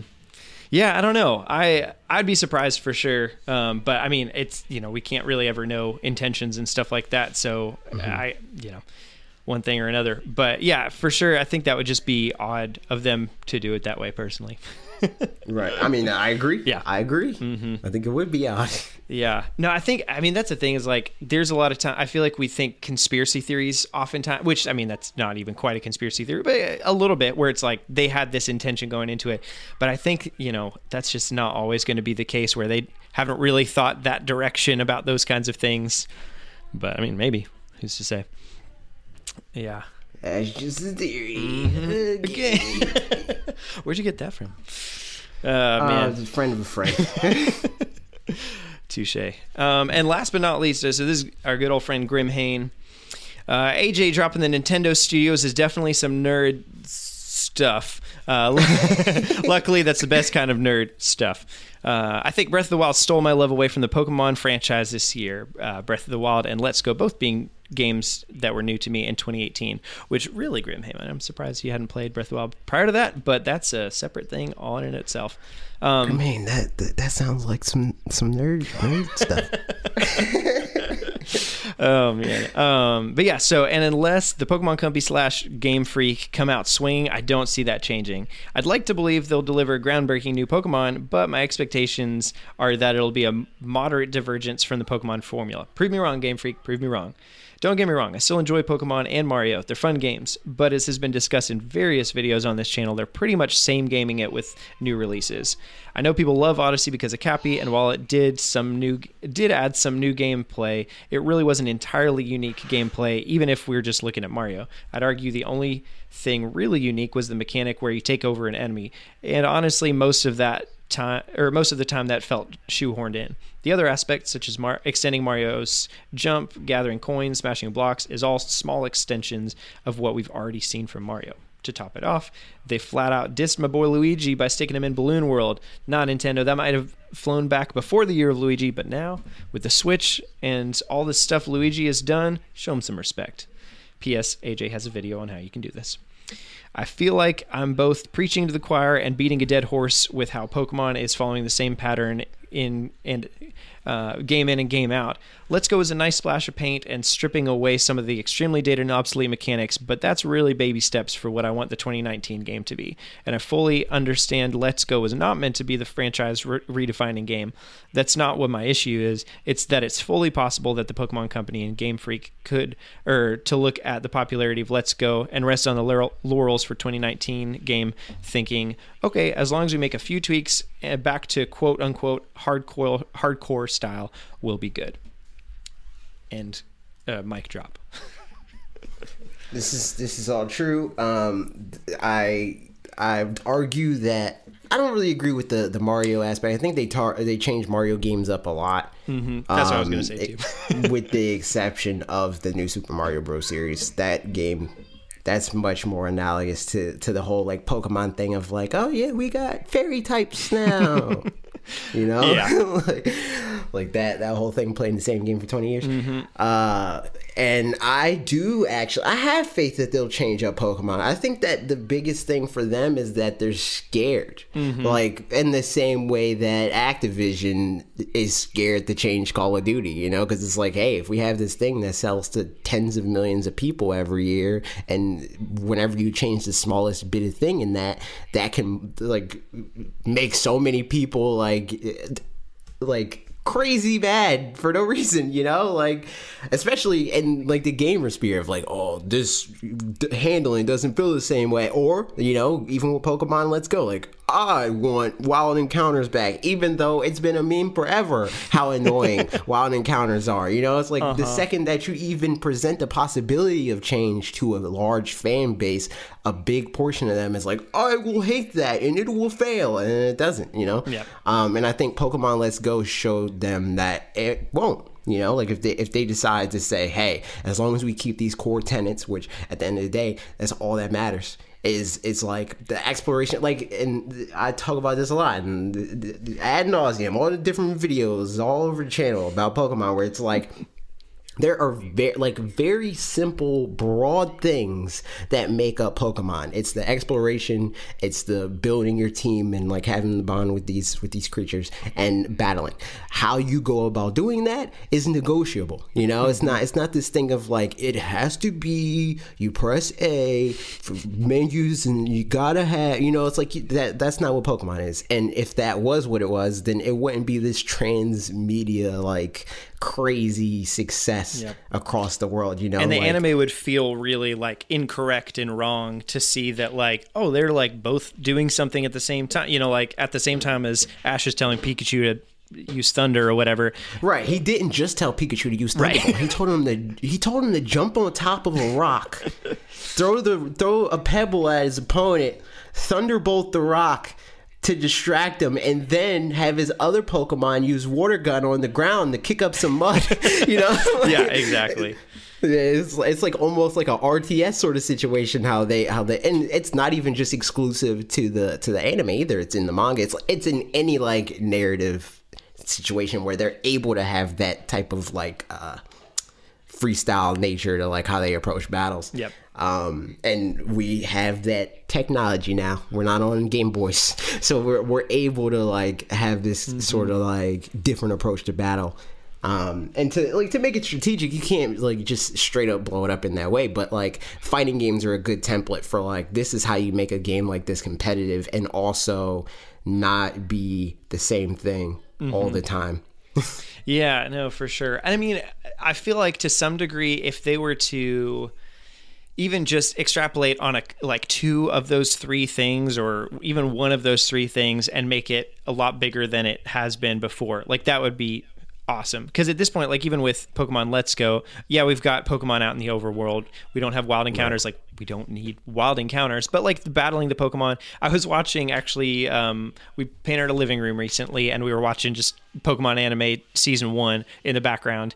And the episode where um ash finds uh or what he tries to catch a Pidgeotto and he just like throws a Pokeball at it and it doesn't work and Misty's like oh well like you got to battle it first I when Pokemon Let's Go came out they said that the whole reason that you don't battle the Pokemon in Let's Go is because in the anime you didn't battle the Pokemon you just caught him and Misty like straight up says you've got to weaken it first wait did they say that yeah, no, there was some. I don't know if it was Masuda. I want to say it was Masuda. Had a quote that was like, uh, it was this like long thing a couple weeks before it came out. That was something to the effect of like, we just wanted this game to be as much like the anime as possible, where you know you're going out and like it's about catching the Pokemon and this kind of stuff.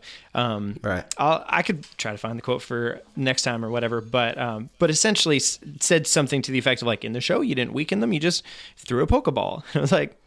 Yeah, that's, inaccurate. Um, true. It's it's definitely not like how it's handled in the in the like the older games where it's like you got them, get them, you got to get them to red health, and then you throw the po- Mm-hmm. like that's not how it works. It's definitely like a thing of like.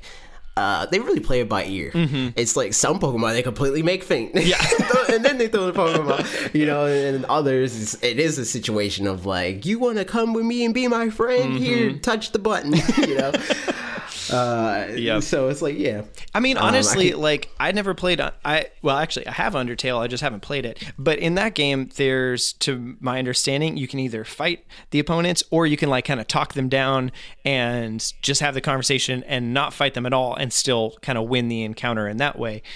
And I feel like in a similar way, that's what the show is, where like you sometimes you fight opposing Pokemon and then catch them, but then other times you just, like you said, you're like you become friends with them and they're like, I'll come with you. So they could definitely Right. implement some kind of mechanic that's like that, where you know maybe it's a bit longer. I don't know exactly what it would be, but something along the lines of like you make It could just depend on their nature. Yes. that's a, that's a whole stat that we have in the game. Yep. where it's like it's like oh this is a docile Pokemon. It's less likely to want to fight you. You know. Mm-hmm. So okay, cool. I'll just befriend him. Uh-huh. You know. So, then it's you need to like send out the right Pokemon of yours that would be a good friend of his or something like that. And I don't know, some various things like that. It'd be fun. And like give us options, you know. I think Yeah, that's no, I mean crazy, crazy, giving us options in, in a, in a multi-billion-dollar Mm-hmm. uh, IP, the most popular entertainment brand in the world, Mm-hmm. having having depth. What? Yep. Yeah, no, but you're. I think I, I agree with what you were saying on. That was what I was going to say pretty much too with the Mario stuff as well. That like I feel like I feel like they changed up a lot of things too. Uh, They they did go back to similar mechanics in some ways to Mario 64 and they're like a similar kind of setup.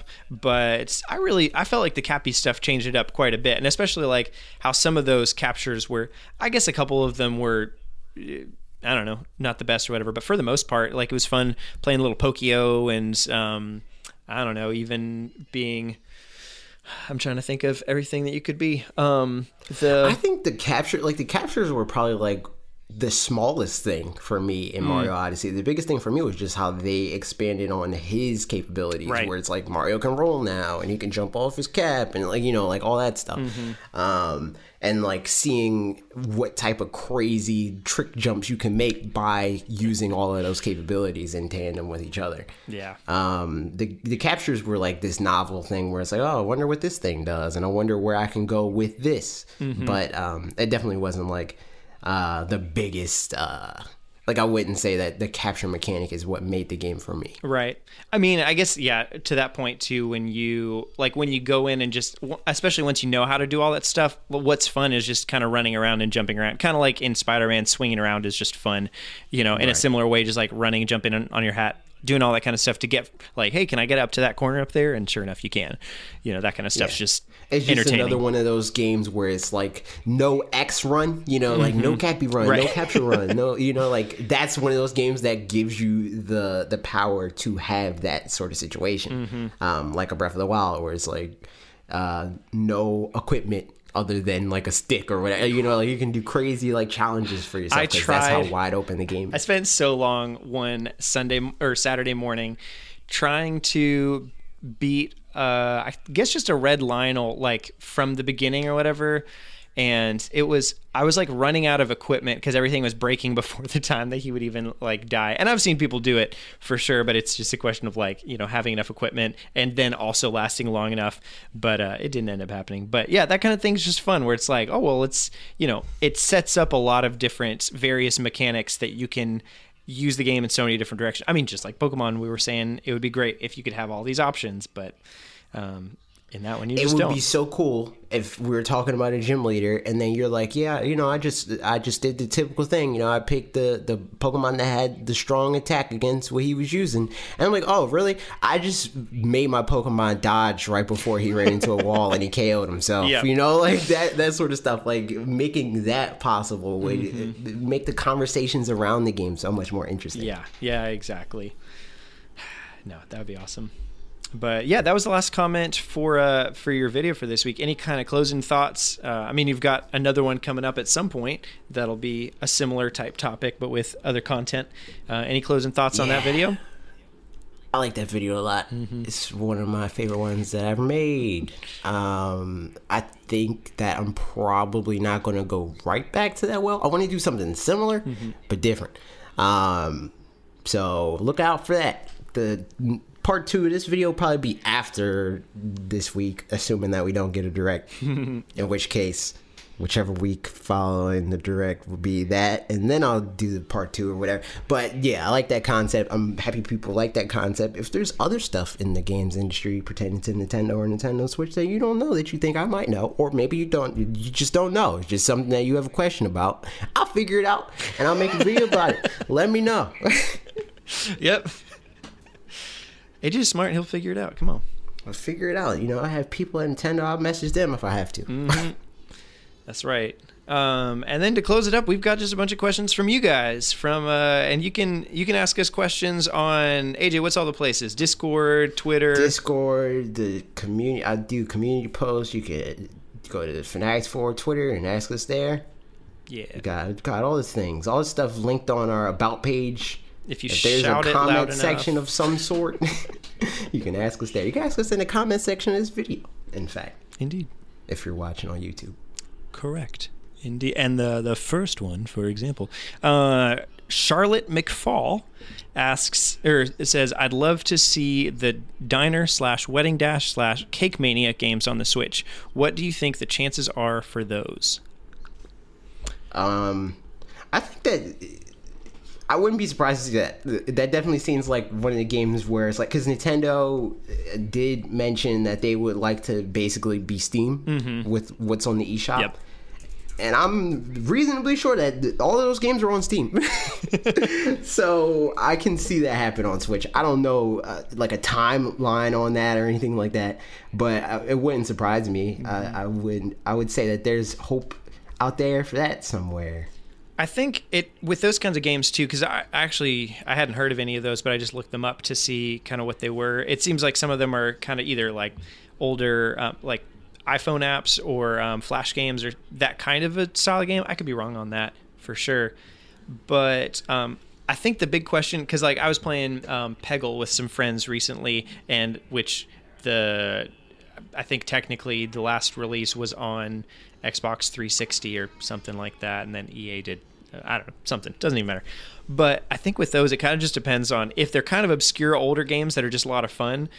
If the team like who owns them and do they have resources anymore is kind of just Right. one of the questions you know because if it's one of They those had things a, a Nintendo DS port in 2007 for Diner Dash, well there you go so there's hope. They they like Nintendo. or they did 11 12 years ago and yeah, in 2007. Um, but yeah, I think I think you're totally right. Those kinds of things definitely could happen. It's just a question for specific games. You know, are those companies because they definitely see that there's, um, you know, people that want to play indie games of various sorts or just small games or whatever, and have kind of those fun party game kind of things on there. Um, so is it something that they have the resources to do? And if they do, probably they'll just do it at some point. Yep. Yep. So TLDR, we don't know. exactly. Um, Mediton Joe asks, um, "How did AJ and Bob meet?" And then following that, how did Logo and Logo, Logan and AJ meet? And then Patar thirty five also asks how you guys met Justin. All right, so I'll go in chronological order Cool. because that's easier. Yep. I met Logan in ninth grade. Uh, we had same bus stop. um, and like we we used to like um, which I mean he's still like is really heavy into like music, but we used to like make music a lot together. Mm-hmm. I kind of fell out of that because it just was less interesting to me. Like people weren't making stuff that excited me as much as like because that I'm just like a really collaborative person. So like me seeing other people making cool stuff makes me want to make stuff. Um, people are making less cool stuff in music, so I'm less interested in that. Uh, but that's how I met Logan, and I w- really wanted to do a YouTube channel because I saw people like you know Game Theory, Peanut Butter Gamer, all that stuff, and I was like, yo, I can do that. Um, and I tried to do it with um, my aunt, who some of you guys might have saw in. The stream that we did, we did a was she in the Mario Party stream or was it just Smash Brothers? We did a Smash Brothers stream and she was there. Um, we started that and she kind of fell out of it and I was like, oh well, that sucks. Um, and it's less interesting to do by myself, which I kind of like. I'd rather have a YouTube channel by myself now at this point, just because it's so hard to work with other people and be on the same page in that way. Yeah. Um, but Logan was like, "Yo, we can do it," and then th- we started the channel that way. Um, I met Bob because we're both fans of Kind of Funny, who's um, like Greg Miller, uh, formerly. Colin uh, Moriarty, people that used to work at IGN, Tim Tim Gettys, Nick Scarpino, um, and they left and started their own YouTube channel or whatever. Um, and they have a Facebook group um, that their fans are in and stuff like that. And me and Bob were in there. I have uh, submission Sunday or whatever. People post like stuff that they make. Um, and Bob posted a video that he made in like, I don't know, like 2014, 2014, 2015. probably late 2015 because it was like around the time we started our channel in earnest, like actually started uploading videos, not made the Mm-hmm. The channel. So uh, he he made a video and I was like, hey, this video's cool. I was like, I have a channel too. You should check it out. Um, and he checked it out, and then we, uh, I think he requested me on Facebook, and then I added him, and then we just like progressively became friends. Where it was like, um, he also does graphic design work, and that was like the first time that I reached out to him, like to be like, hey, can you uh, like I'll pay you. Can you like make me some stuff for my YouTube channel because I wanted to rebrand it. I was like, okay. so we like it was just like random stuff. Like um, I remember the Bayonetta DLC came out. And I messaged him, and this was before we were friends. Like now, I message Bob. We talk every day. We talk about dumb stuff. It doesn't even matter. But at that time, I accidentally messaged him because it was like more of like a professional thing. But I was I meant to message Logan, and I was like, "Yo, Bayonetta is broken." and, then, and it was like it was like it was like, "Oh yeah." it's like, it was like, and then you know, like we progressively just became more and more friends Yeah. from there. Um, Justin was a similar situation to Parker, where it was like just uh, he just found our videos, um, and then he reached out to me. and was like, "Hey, um, I do this, you know, like I, I make branding and stuff like that, and I think that your branding could use some work." We're not he was not necessarily saying it was bad, Right. but just being like, "Hey, refresh." He still like he still is like constantly like like, "Hey, we should refresh this." Like I remember he changed the directly to you branding like three times in the span of like two weeks. I'm like, "All right, we got to chill out. We got to settle on we got to settle on something." So yeah, he just reached out to me with that and was like, "Hey, uh, like I like what you guys are doing. I'm like I study like uh, branding and marketing and stuff like that, um, and graphic design and all that good stuff. Uh, and I would like to contribute. And I was like, okay, cool. So that's how I met Justin. Go. Yeah, good stuff. Yeah. Nice. Um, I don't really have any follow up questions. If I did, I'd ask them. but I'm glad you met all those people. Uh, you and so and you and Bob have met in person a couple times, right? At like Yeah, some yeah, conferences like conventions and stuff like that. Like whenever I'm in New York, I'm like, "Yo, Bob, I'm in New York." I forgot because I was in New York to uh, go to our MCN Frederator. Mm-hmm. They had a party or whatever at their office, and I was there. And I told Bob, but it was around Comic Con, so I don't think he remembered that I was going to go to New York. And he was like, "Yo, did you tell me I was you were in New York?" I was like, "I'm sorry." Yep. But yeah, we'll go, go to see Bob again at PAX East, When's that? uh, March 28th through 31st. Dope. So you'll just be playing Yoshi the whole time. Got it. Got it. Yeah, just playing Yoshi the whole time. Cool. Um, yeah, good stuff. Uh, the next question comes from Sir Boo Boo Poodleburger. What? That's a name. That sure is. You betcha. um, what do you think are, or so? What do you think of the people proposing the idea of Super Mario Odyssey 2 in 2020, given the Galaxy Duo on the Wii? I don't know. Mm-hmm. I think a lot of people are leaning towards that, where they're like, I think that they're gonna, like you, for Yep, instance, for example. think that they're they're gonna do like a sequel for Mario, but I just don't know if that's something that they have to do now. Right. Like I think that Mario Odyssey, I mean Mario Galaxy Two, more so was out of. I'm not going to say necessity, but just like uh, what was already established, what they were used to, Mm-hmm. you know, like um, five years ago, Mm-hmm. or even even longer than that. Like before DLC was a, a huge thing, new Super Luigi U would have been a whole new game, Right. But it was DLC, you know. So I, I, I, it wouldn't surprise me if they were like, "Hey, here's this forty dollar expansion." Um, for Mario Odyssey versus a whole new game, I could equally see them do a Mario Odyssey 2. Whether or not it would be that soon, I don't know. Yeah.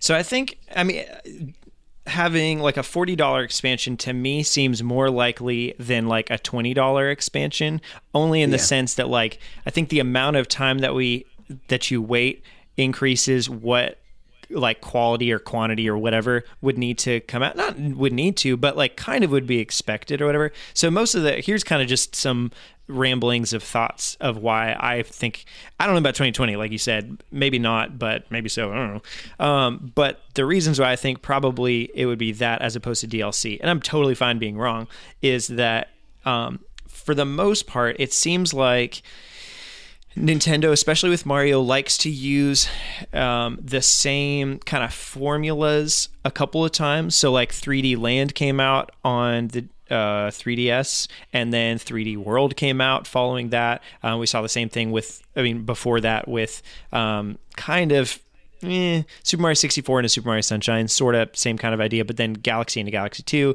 New Super Mario Bros. into Wii into, you know, 2 into I'd, new one. I'd argue that Galaxy was kind of like the what brought that to be a thing. Mm. Because mm-hmm. before that it, it was almost like they wanted to reinvent Mario all the time. Mm-hmm. Like new, I mean like Super Mario like the original one or not even Super Mario Bros Right, yeah. into Super Mario Bros like those are two different games Totally, yeah. and then like if, if we're not talking about like the Japanese like Did you know that? I'm just kidding. the whole yeah, the whole thing. I feel- like that. Those games are other like not lost levels, but like you know Mm-hmm. Mario USA, like that whole thing. Like that's vastly different from the first game. Yep. And then if you're talking about Super Mario Bros, that's very different. And then you go into the 64, very different. And then Sunshine, you know, like that whole thing. Mm-hmm. Um, really, the only time that they pursued the whole sequel thing was with Galaxy. Yeah. No, for sure. The only time even they 3D Land and 3D World is kind of like I, I see those less like sequels and more like a portable version and a console version Yeah. of the same idea. No, yeah, you're definitely right. They're not sequels of each other in any kind of the same way that Galaxy 1 and 2 are. I guess more just like that the same kind of concepts would be carried across rather.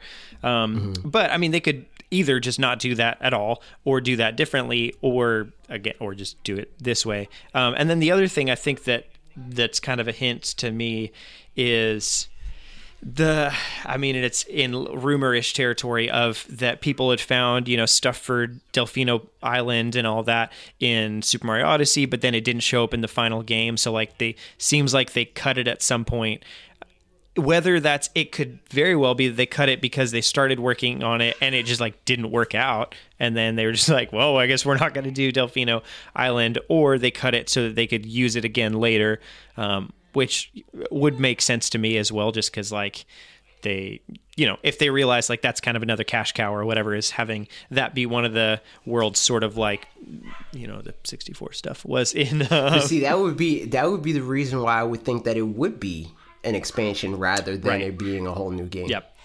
So I think for me, it's just a. At this point, the time aspect of it is the only reason I would think that it's not um, not just like regular DLC, but an expansion. I could I could see more where it's kind of like halfway between. It's like a you know one, two point or one point five or whatever that kind of thing. At that point, Um because yeah, they could just do it as DLC, not have to have physical box stuff. Um, Yeah, like I could see, I could definitely see it being a Torna situation. Yes. like is this forty dollar? Yep. Like it could be bought as a standalone thing, but ultimately, if you want to buy it and add it on the Odyssey, maybe you get a couple dollars off Mm-hmm. doing it that way, like that whole situation, rather than it being a full new sixty dollar release. Yep. Um, and I think that mostly what it feels like to me that the the uh, they chalk the chalk the um uh like the gap up to is just that they didn't originally plan to be that much into DLC and then they saw how Right. successful it was and then they're like oh wait we gotta we gotta really double down on giving DLC to our bigger releases Yeah. and like the fact that they said that like um I'm not sure if Kimishima was still at the helm at this time but there was one of the head people at Nintendo was like hey man we got to start doubling down on our on our content and giving our big releases DLC. And Mario Odyssey is like the biggest game, so that that would make sense for them to give that DLC. Mm-hmm. Yeah, I mean, no matter what, I can't imagine a way that we don't have more Mario Odyssey in some regard. It's just a question, I guess, of whether it would be $20 small DLC, $40 standalone ish expansion, or a full on sequel. And I, yeah, I'd lean towards the t- latter two rather than the first one. But I mean, I'd love any of those. So I, I don't care. I'd pay for all of them and I'd play the heck out of it. Same, same, same. Yep. I mean. th- Any one of these scenarios wouldn't shock me. I wouldn't be surprised if they went the full game route. I wouldn't be surprised if they did twenty dollar DLC, and I wouldn't be surprised if they did expansion. I think they all make equal sense for different reasons. Yep, totally. Yeah, exactly. Yeah, so great question, Sir Boo Boo Poodleburger. Great question indeed. Uh, Bebop asks. Also great name. Yeah, it's uh, it's very fun. It's a unique name. That's for sure. Never read that. name somehow it reminds me of I watch Bob's Burgers and it reminds me of that somehow, and uh, I don't know why. But um, Bebop asks, "What's your favorite video game YouTuber you like slash like to watch other than yourself, and why?" Uh, now it's it's different. Like before, I would say like easily game theory. Mm-hmm. Uh, but now I don't know. Hmm. Now I don't know. I watch too many gaming YouTubers. Um, the the easy the, like the the like the nepotism reason. I mean, the nepotism answer would be Bob Wolf, Right. YouTube.com, Wolfden. um, I think Scott the Woz is really good. Uh, like I, I think I mentioned, Peanut Butter Gamer is really good. Mm-hmm. Um, like that whole crew, like the Hidden Block and like uh, Normal Boots people, like all that, all they, all of them make really good stuff. Mm-hmm.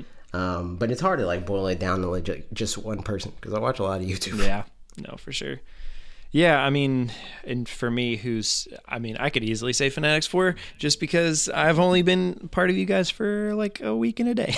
yeah. so, yeah, like that. That would be fair. that would be Um, fair. But yeah, otherwise, I think so. Yeah, I really enjoy the Fanatics 4 stuff and have for a long time. Um, also, I think I, I really like, well, the community that you guys have is, is fun. And for that same reason, I really enjoy Spawn Wave and just that whole kind of the fact that so both with you guys and the you know the wolf den and dan and stuff you've got kind of multiple different youtubers working together um, to kind of help promote each other and stuff. And so that's something that they do over with the spawn wave and spawncast and stuff pretty well. So i just enjoy that whole thing and camaraderie and you know helping each other out. And uh, that's a lot of fun. And uh, also just you know gaming news is always fun and interesting. So that's Yo, me. same. But yeah, good question, Bebop. Uh, One Peso asks, not Nintendo related, but what do you guys think of that sweet Resident Evil 2 remake coming soon or its demo if you played it? Um, I haven't turned on my Xbox or my PlayStation um in in forever. Uh since I want to say November, like early November, like not early November cuz Red Dead came when did Red Dead come out? Uh, ooh, yeah, I think November. Um, Red Dead Redemption uh, 2 release date. November 23rd? No. Oh, it was October. It was? Jesus, Oh, even longer than that. Well, October 26th. Okay. So I haven't played my Xbox or PlayStation since then. Uh-huh. Because I remember I did turn on my Xbox because I wanted to play the Jump Force beta, Mm-hmm. and I played it or alpha or whatever. I don't know what it was. it was one of those two things, and I played a little bit of that, and then I was like, okay, I'm gonna play Red Dead because I remember I was playing my PlayStation in September because Spider Man came out, and I was like, you know what? The new year, new me. At the end of the year, I'm to play my PlayStation and Xbox more. And what I'm going to do is I'm going to play Spider Man in September. That's Spider Man's month. There's not really that much big Nintendo stuff this month, so Spider Man. That's what I'm going to do. And I played that. That happened. Red Dead came out. Didn't really like it that much, so I put Spider Man on the back burner for no reason. and I never, I never came back to it. But I, I will eventually. Yep. Will eventually. Yeah, I I can't say I have any particular thoughts on it. I mean, it seems like from everything I'm hearing that it'll be really cool. Uh, the Resident Evil remake at, at that Bob point. and Will are really excited about it. Yeah, I, I haven't played any Resident Evil games. More so so, Will. I mean, like, yeah, I just haven't. So I really don't know. I can't say anything definitive about it other than people seem excited enough that it seems like it'll be pretty neat. Hey man, Will thinks it's a cool game, so I think it's a cool game too. You know what I mean? Nepotism, nepotism, nepotism, nepotism. Let's do the nepotism dance. All right, yeah. This is a this is a quick and a quick and easy one. Um, LSD Ren two, Ren uh, asks, "Are you subscribed to Pewds, i.e. PewDiePie?" Um, no, I'm sub to T series. I'm sub to neither. how dare like you? a pro. subscribe to T series. no, I'm joking. I guess I'm subscribed to uh, PewDiePie. Um, I don't like. I don't know. I don't know if he's responsible for that, but I don't really like watching like Let's Players as much as I used to. Like I used to watch like a lot of Game Grumps and stuff like that, and I still watch Game Grumps, but exclusively for 10 minute Power Hour. That's it. and I think that that's. I think PewDiePie is responsible for that. Um, Honestly, because I don't. Yeah. The only Let's Play stuff I watch is Mario Maker. That's literally it. Like, um, yeah, Ryukahr and Grand Pooh Bear are two uh, guys that play Mario Maker, and I enjoy watching those. And then besides that, yeah, don't play or don't watch Let's Plays like at all. yeah, I don't know. I just, I don't know. Mm-hmm. Maybe streams are part of that too. And like being in streams and on streams and streaming, makes watching streams from people that I don't know feel weird. Yep. Because I'm so used to like being a part of it, you know? Yep. And especially, yeah, with the streamer that's that big too, that like you just can't. Even people that I say this not having watched like any PewDiePie stuff at all, really. So I don't know if this is the case, but I assume with like him and Ninja and stuff like that, if somebody even donates and says stuff, he still won't necessarily be able to read and respond to it because there's so much Yeah, stuff I mean, coming. PewDiePie doesn't really do. uh Well, he streams sometimes, but like the stuff that I watch from PewDiePie is like he does like reaction videos Mm-hmm. and like reviews and stuff like that. Mm. I don't really watch like like he's more of a vlogger now than he is a gamer. Right. Person. Gotcha. Yeah, I can't even say I've seen a whole video of his just ever. I think he was one of those that like when I heard about him, it was from like my boss's kid at, a, at an old job Mm-hmm. of mine. So it was like, and that was before I had any knowledge of YouTube gaming and all that kind of stuff. So I just was Right. So that was like probably around the time where I didn't pay attention to him. Right. Because when he was a Let's Player, I did I didn't like the whole PewDiePie, Right. Brofist, like all that stuff. Was like, okay, Yeah. this isn't for me. it just wasn't But- enticing at that point. But uh, Yeah, but like he he just you know got older and it's like kind of more so makes fun of that whole side of it, you know. which that's good. I, I appreciate that. Um, so yeah, I'll I'll maybe check him out at some point. But at this point, like I've also got a lot of other channels that I follow and stuff that's going on to where I don't really know if I need you know Yeah, too much. and it's not like much, it's not like he needs the support. If we're being honest, No, he does need the support. How dare you? We just talked about T series. All right. How dare you? So that's uh, that's that question. I didn't expect that to be more than like a three word answer each, but uh, here we are. So uh, here we go. Being alive. Um, all right. Last but not least, this one came in in the nick of time. Uh, Lethal with a three because he's Lee or whatever. Um, asks. What's your thoughts on how Nintendo is handling 2019? Here, uh, there's a lot of questions in here. Do you want me to ask all of them and then we'll come back? Or Uh, yes. let's do that. Yeah. Uh, No, let's let's address them as we go because do it. stuff gets lost. so, so, So what's your thoughts on how Nintendo is han- Nintendo Nintendo is handling 2019? so far, um, I don't know. It's not. There's not enough information. It seems uh, weirdly similar to last year, but we know a lot more about this year than we knew about last year at this time. 100% yes. That's what pretty much what I was going to say too. Yeah, uh, like a weird thing with 2018 versus 2019 felt like or yeah, whatever.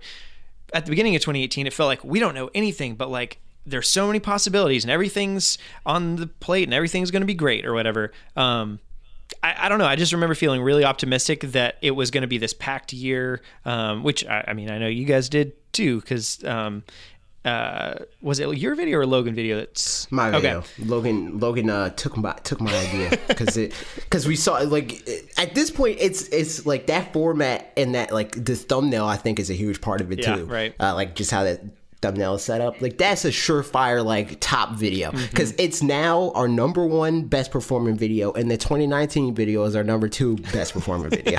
Yep. So it's like that's just like 2020. Expect another one of those. Mm-hmm. I'll probably make it this time. I just couldn't because I was making something else. Yeah. So I let Logan do it. Uh-huh. But yeah, no, for sure. It's I feel like there was just a lot of expectations and 2018 delivered in some ways, but then also let down in some other ways compared to 2017.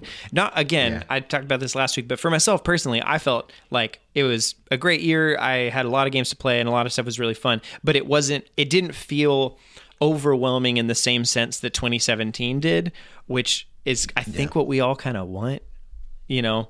Um and so the question now is I don't know, do you think 2019 is going to feel overwhelming in that same way or is it just going to like kind of meet expectations? Um I don't know. I think it's going to be more overwhelming in like in the sense of like being a content creator. Mm, yeah. Especially since like um I wasn't a Nintendo brand ambassador all of 2018. Right. I think the first game I got from Nintendo was like late April, Mm-hmm. early May, around that time. So I was like nearly halfway through the year. That was like I just wasn't really uh, doing as many like playing game situations. Right. like my videos were more about the conversation around playing games, not so much about playing them. Right. Um, so I think in that way it'll be a lot busier. Um, in terms of like what games I want to buy and like all that stuff. Like I was just as excited to play a lot of the ports that I missed out on as a lot of people are to play games that are like new to everybody. Because it's like I'm not going to pretend that Cap, the fact that Captain Toad was on Wii U is like changes the value of the game because for me it was like just like it came out the day that it did, you know? Yeah, right, Like, exactly. 'cause I didn't play it, so, so the, just the knowledge that somebody else had it before I did didn't really change the value of the game for me. Mm-hmm. Um, so I think that the, the fact that a game like that came out and Donkey Kong and all that stuff, that, cool. I, I like that. Mm-hmm. I think that um, this year will feel different because there will be a lot more people that aren't like in that mode of like, oh, these are ports, so I'm not as excited. Yeah. you know. No, yeah, for sure. That's that's a big thing. Here, uh, he goes on to say, and I think this will just inform more of the conversation too. Of uh, there's a lot, there's a lot on the plate. Pokemon, Yoshi, possibly Animal Crossing. Uh, I'm pretty sure, definitely Animal Crossing, but I don't know. Um, Yeah, Fire. Emblem, and maybe a Mario title that's not a port. Do you agree? At least, or do you agree with at least this point? There is very little info. I mean, Yeah. I mean, we don't know anything. I, I doubt that we'll get a Mario game that's not a port. Um, I, I think that at most we might get Mario Maker.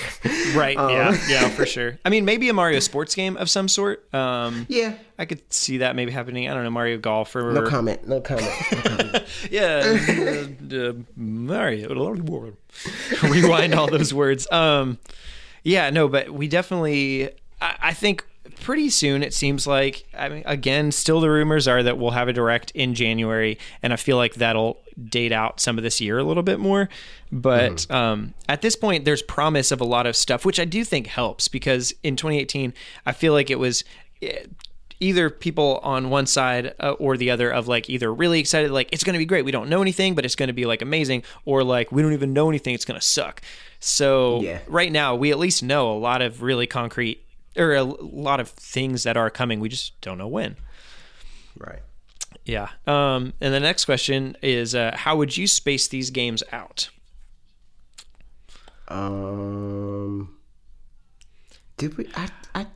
Well, I haven't done that yet. I haven't talked about all of the games, or did I? I think I. No, No. That was another one of those games that's like. I mean, videos where I outlined it where it's like I think the year is going to go like this, and I was like, I can't talk about the full year, and one video is going to be fifty minutes long. so I broke it up into multiple quarters. Um. So I'll talk about that in that video. Nice. Wait, look forward to Q2. But what do you think? yeah uh, well i mean i really like having visual actually here we go i um i'm really dumb i like spreadsheets and stuff i i'm pulling up a spreadsheet right now that i made uh, at the end of last year that has games dated roughly when i think they're going to be and we'll we'll find out. So some of these are the actual dates now that we know them. But New Super Mario Bros. Deluxe coming out now. Travis Strikes Again coming out next week. Um, so I think Metroid Prime trilogy um, will be coming out at some point. I don't know. It like I said last week. It depends on if if four comes out in 2019, then Metroid Prime trilogy is going to be one of those like it's out in February or like April or something. So it'll be out really early. If if Metroid Prime 4 is not out this year, then I think Metroid Prime Trilogy would be out more like uh, probably August or so, maybe July. Um, Yeah. Yoshi comes out November or March 29th. I don't know where I got November from. Yoshi would die in November. Yeah, no kidding. Um, Daemon X Machina, I've got coming out April, which again that could depend on some other things. Could also be. Uh, I feel like it couldn't be February at this point, only just because the if the direct had happened this week, then probably there would be enough time. But otherwise, there's just not really that much time for it to come out then. So, um, so probably Daemon X Machina in April, Fire Emblem uh, towards the end of March or of May. Man, I'm terrible at saying what months are. Animal Crossing in um, in August, uh, which I totally skipped June and July there. So something would come out in June and July. Um, and let's see, Town probably September. Um, even though I would be shocked if that came out Shocked. that late, if Town came up that close to Pokemon. Yeah. I would be shocked. no, that's I. I don't think I thought about that when I put this list together. So I think in that case, maybe Town will put in more like June or so, And then uh, Luigi's Mansion, well, like we said last week, has got to come out around Halloween. If it doesn't come out in October, yeah. I'm gonna send a strongly worded email to somebody. Yep. Yeah, exactly. So that, and then uh, Pokemon Gen 8 in November, and then Metroid Prime and Bayonetta kind of question marks. I bet, I think Bayonetta for sure will come out this year just because they wouldn't want it to be too far away from one and two, maybe. I don't know. Um, but I could see that coming out this year. I think I talked about the I talked about the Platinum Games thing in this video. Did I? Uh, nope. No, I talked about it in the other video. Sure didn't. Okay, so no comment. Yeah. So yeah, that's that's kind of what I'm thinking. Um, I, I like to have visuals, so that's why I made this spreadsheet and stuff. But uh, yeah, that's as far as release dates. That's probably what I'd guess. But who's to say? And then uh, the last question that he asks, um, well, it's not a, question so much as just uh, they have a lot of potential to really take over some of the months with their titles. Yeah. I think this is going to be a big year for Nintendo. I mean, just I mean, last year was a big year for Nintendo in terms of sales. Like, um, I know, uh, you know, Izzy, Izzy, Yeah, uh, Nobre? right. Um, he put, and I was going to respond to it, but I didn't want to like be that. You know, I don't want to like. I was gonna tweet him, be like, nah. Mm-hmm. but he's like, like in his description, because uh, the main reason why I didn't address it, like, and tweet it at him, is because he didn't say that in the video. It's just in his description. So it's like I don't want to be that, you know. Mm-hmm. Um, but he said something about the Switch's sales having a slump, and I'm like, no, they didn't. They mm. literally just had their strongest quarter ever. Yeah. And they're So, still like- like, I mean, looking at the Japanese at media creates and stuff, they're still um, like it's like half of what it was in a Christmas season or whatever. But that's still like it's like 150 or 170,000 um, in a week, which is that's Yeah. still a lot. That's insane. That's insane. It's insane. Yeah. That is not a slump at all. No, for sure. I yeah, Um, I can't even. I mean, I'm curious to see how this how this quarter goes for sure because I think with Yoshi coming out so late, like they could have a, a bit of a slump in some regards, but it still wouldn't be it wouldn't be a bad quarter. It would just be like a eh, kind of you know normal-ish quarter. I think they could still coast on Smash Brothers and Pokemon for Yep. a while. Especially seeing, I didn't put the media creates in in our news to talk about or whatever, but just seeing how much all of the older, like the evergreen Nintendo Switch titles are up right now there too, just goes to show there's so many new gamers that are just like, all right, finally Smash is out. I'm gonna get it for Smash, and then now it's time to get all these other games. So no matter what, their software sales are gonna stay up for sure for this quarter, and then I, I'd imagine their hardware sales will still be up pretty high for this stuff. And again, especially if anything else comes out in this quarter besides Yoshi, then and I mean, like you said in your last last time, is New Super Mario Bros. U is that sells really well. So I don't know if it'll Yeah. specifically sell consoles, but I, I, I, I could definitely see it sell consoles. I think that it's a, it's another one of those games that's deceptively big. Yeah. Like I, I don't think that most like you know like the, the people that are like oh it's only ports you Right. know like that sort of thing. I don't think they would even think something like Mario Kart Eight would be as big as Right. it is because it's only a port. Yeah. you know. No, but it's huge. But it's the second best selling game on the platform. it might even So, be the best by next, uh, which we'll find out in like 20 days or Yeah. whatever. But because Right. I think it this whole year it charted like faster than um, Mario Odyssey. But Right. so I don't know. especially after that sale. Yeah. Oh, that sale, that so many Mario Karts. Very good point. were purchased. Yeah, yeah. So it's either that. Or, I mean, if Smash could be that crazy that it's even higher than that, but I I feel like Mario Kart's probably number one at this point. yeah, like I think Smash is comfortably somewhere in the top three. Yep. Um, because I'm pretty sure we know that it sold at least 10 million by now. Mm-hmm. And Breath of the Wild is at 10.28. Uh, Breath of the Wild probably sold more, but I wouldn't put it at much higher than like in the in the best case scenario being at 12 million. I could see maybe that, but I doubt it. Um, it's probably closer to 11 million. I can see like Smash Brothers netting out to be between 12 and 13 um, by the time we get the numbers for that. Um, I think Mario Odyssey will probably still be higher than it. Um, I think that we could possibly see Mario Kart 8 take over Mario Odyssey. Um, but I think ultimately, I think Mario, uh, I think Smash Brothers is going to outsell Mario Kart 8 Deluxe Mm-hmm. um, by the end of this year. Yeah, I could definitely see that. I mean, unless, uh, well, no, even with DLC, I think because if Mario Kart 8 gets even more DLC, then that could be something. And then depending on what bundles come out, I guess would be a thing to some degree too. Yeah. Because if they do the Mario Kart 8 bundles again, they'll probably just be neck and neck for a long time. Right. Because that's just, I mean, it's, I think the reason that Mario Kart games sell so well a lot of other times has been like, because, you know, they're in the like top 15 selling games ever kind of thing. But some of that is Right. that they just like, they bundle them with the console at console price a lot of times too. So even if it's not like, I mean, it's a super popular franchise, but if it's not for just the fact that it's the franchise, it's like, oh, well, I get a free game with this, and it's like, you know, a good game too.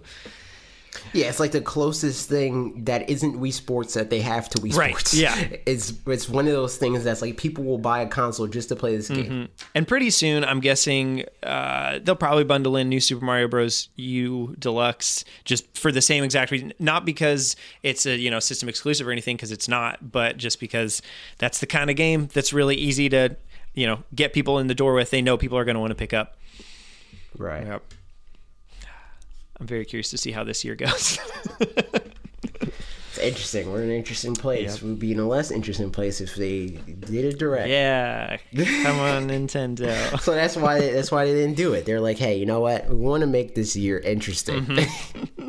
Yeah, I still got if uh, if they announce a direct, I've still got predictions that I'm happy to talk about whenever that comes around. But we'll see uh, if they end up we'll see. doing something.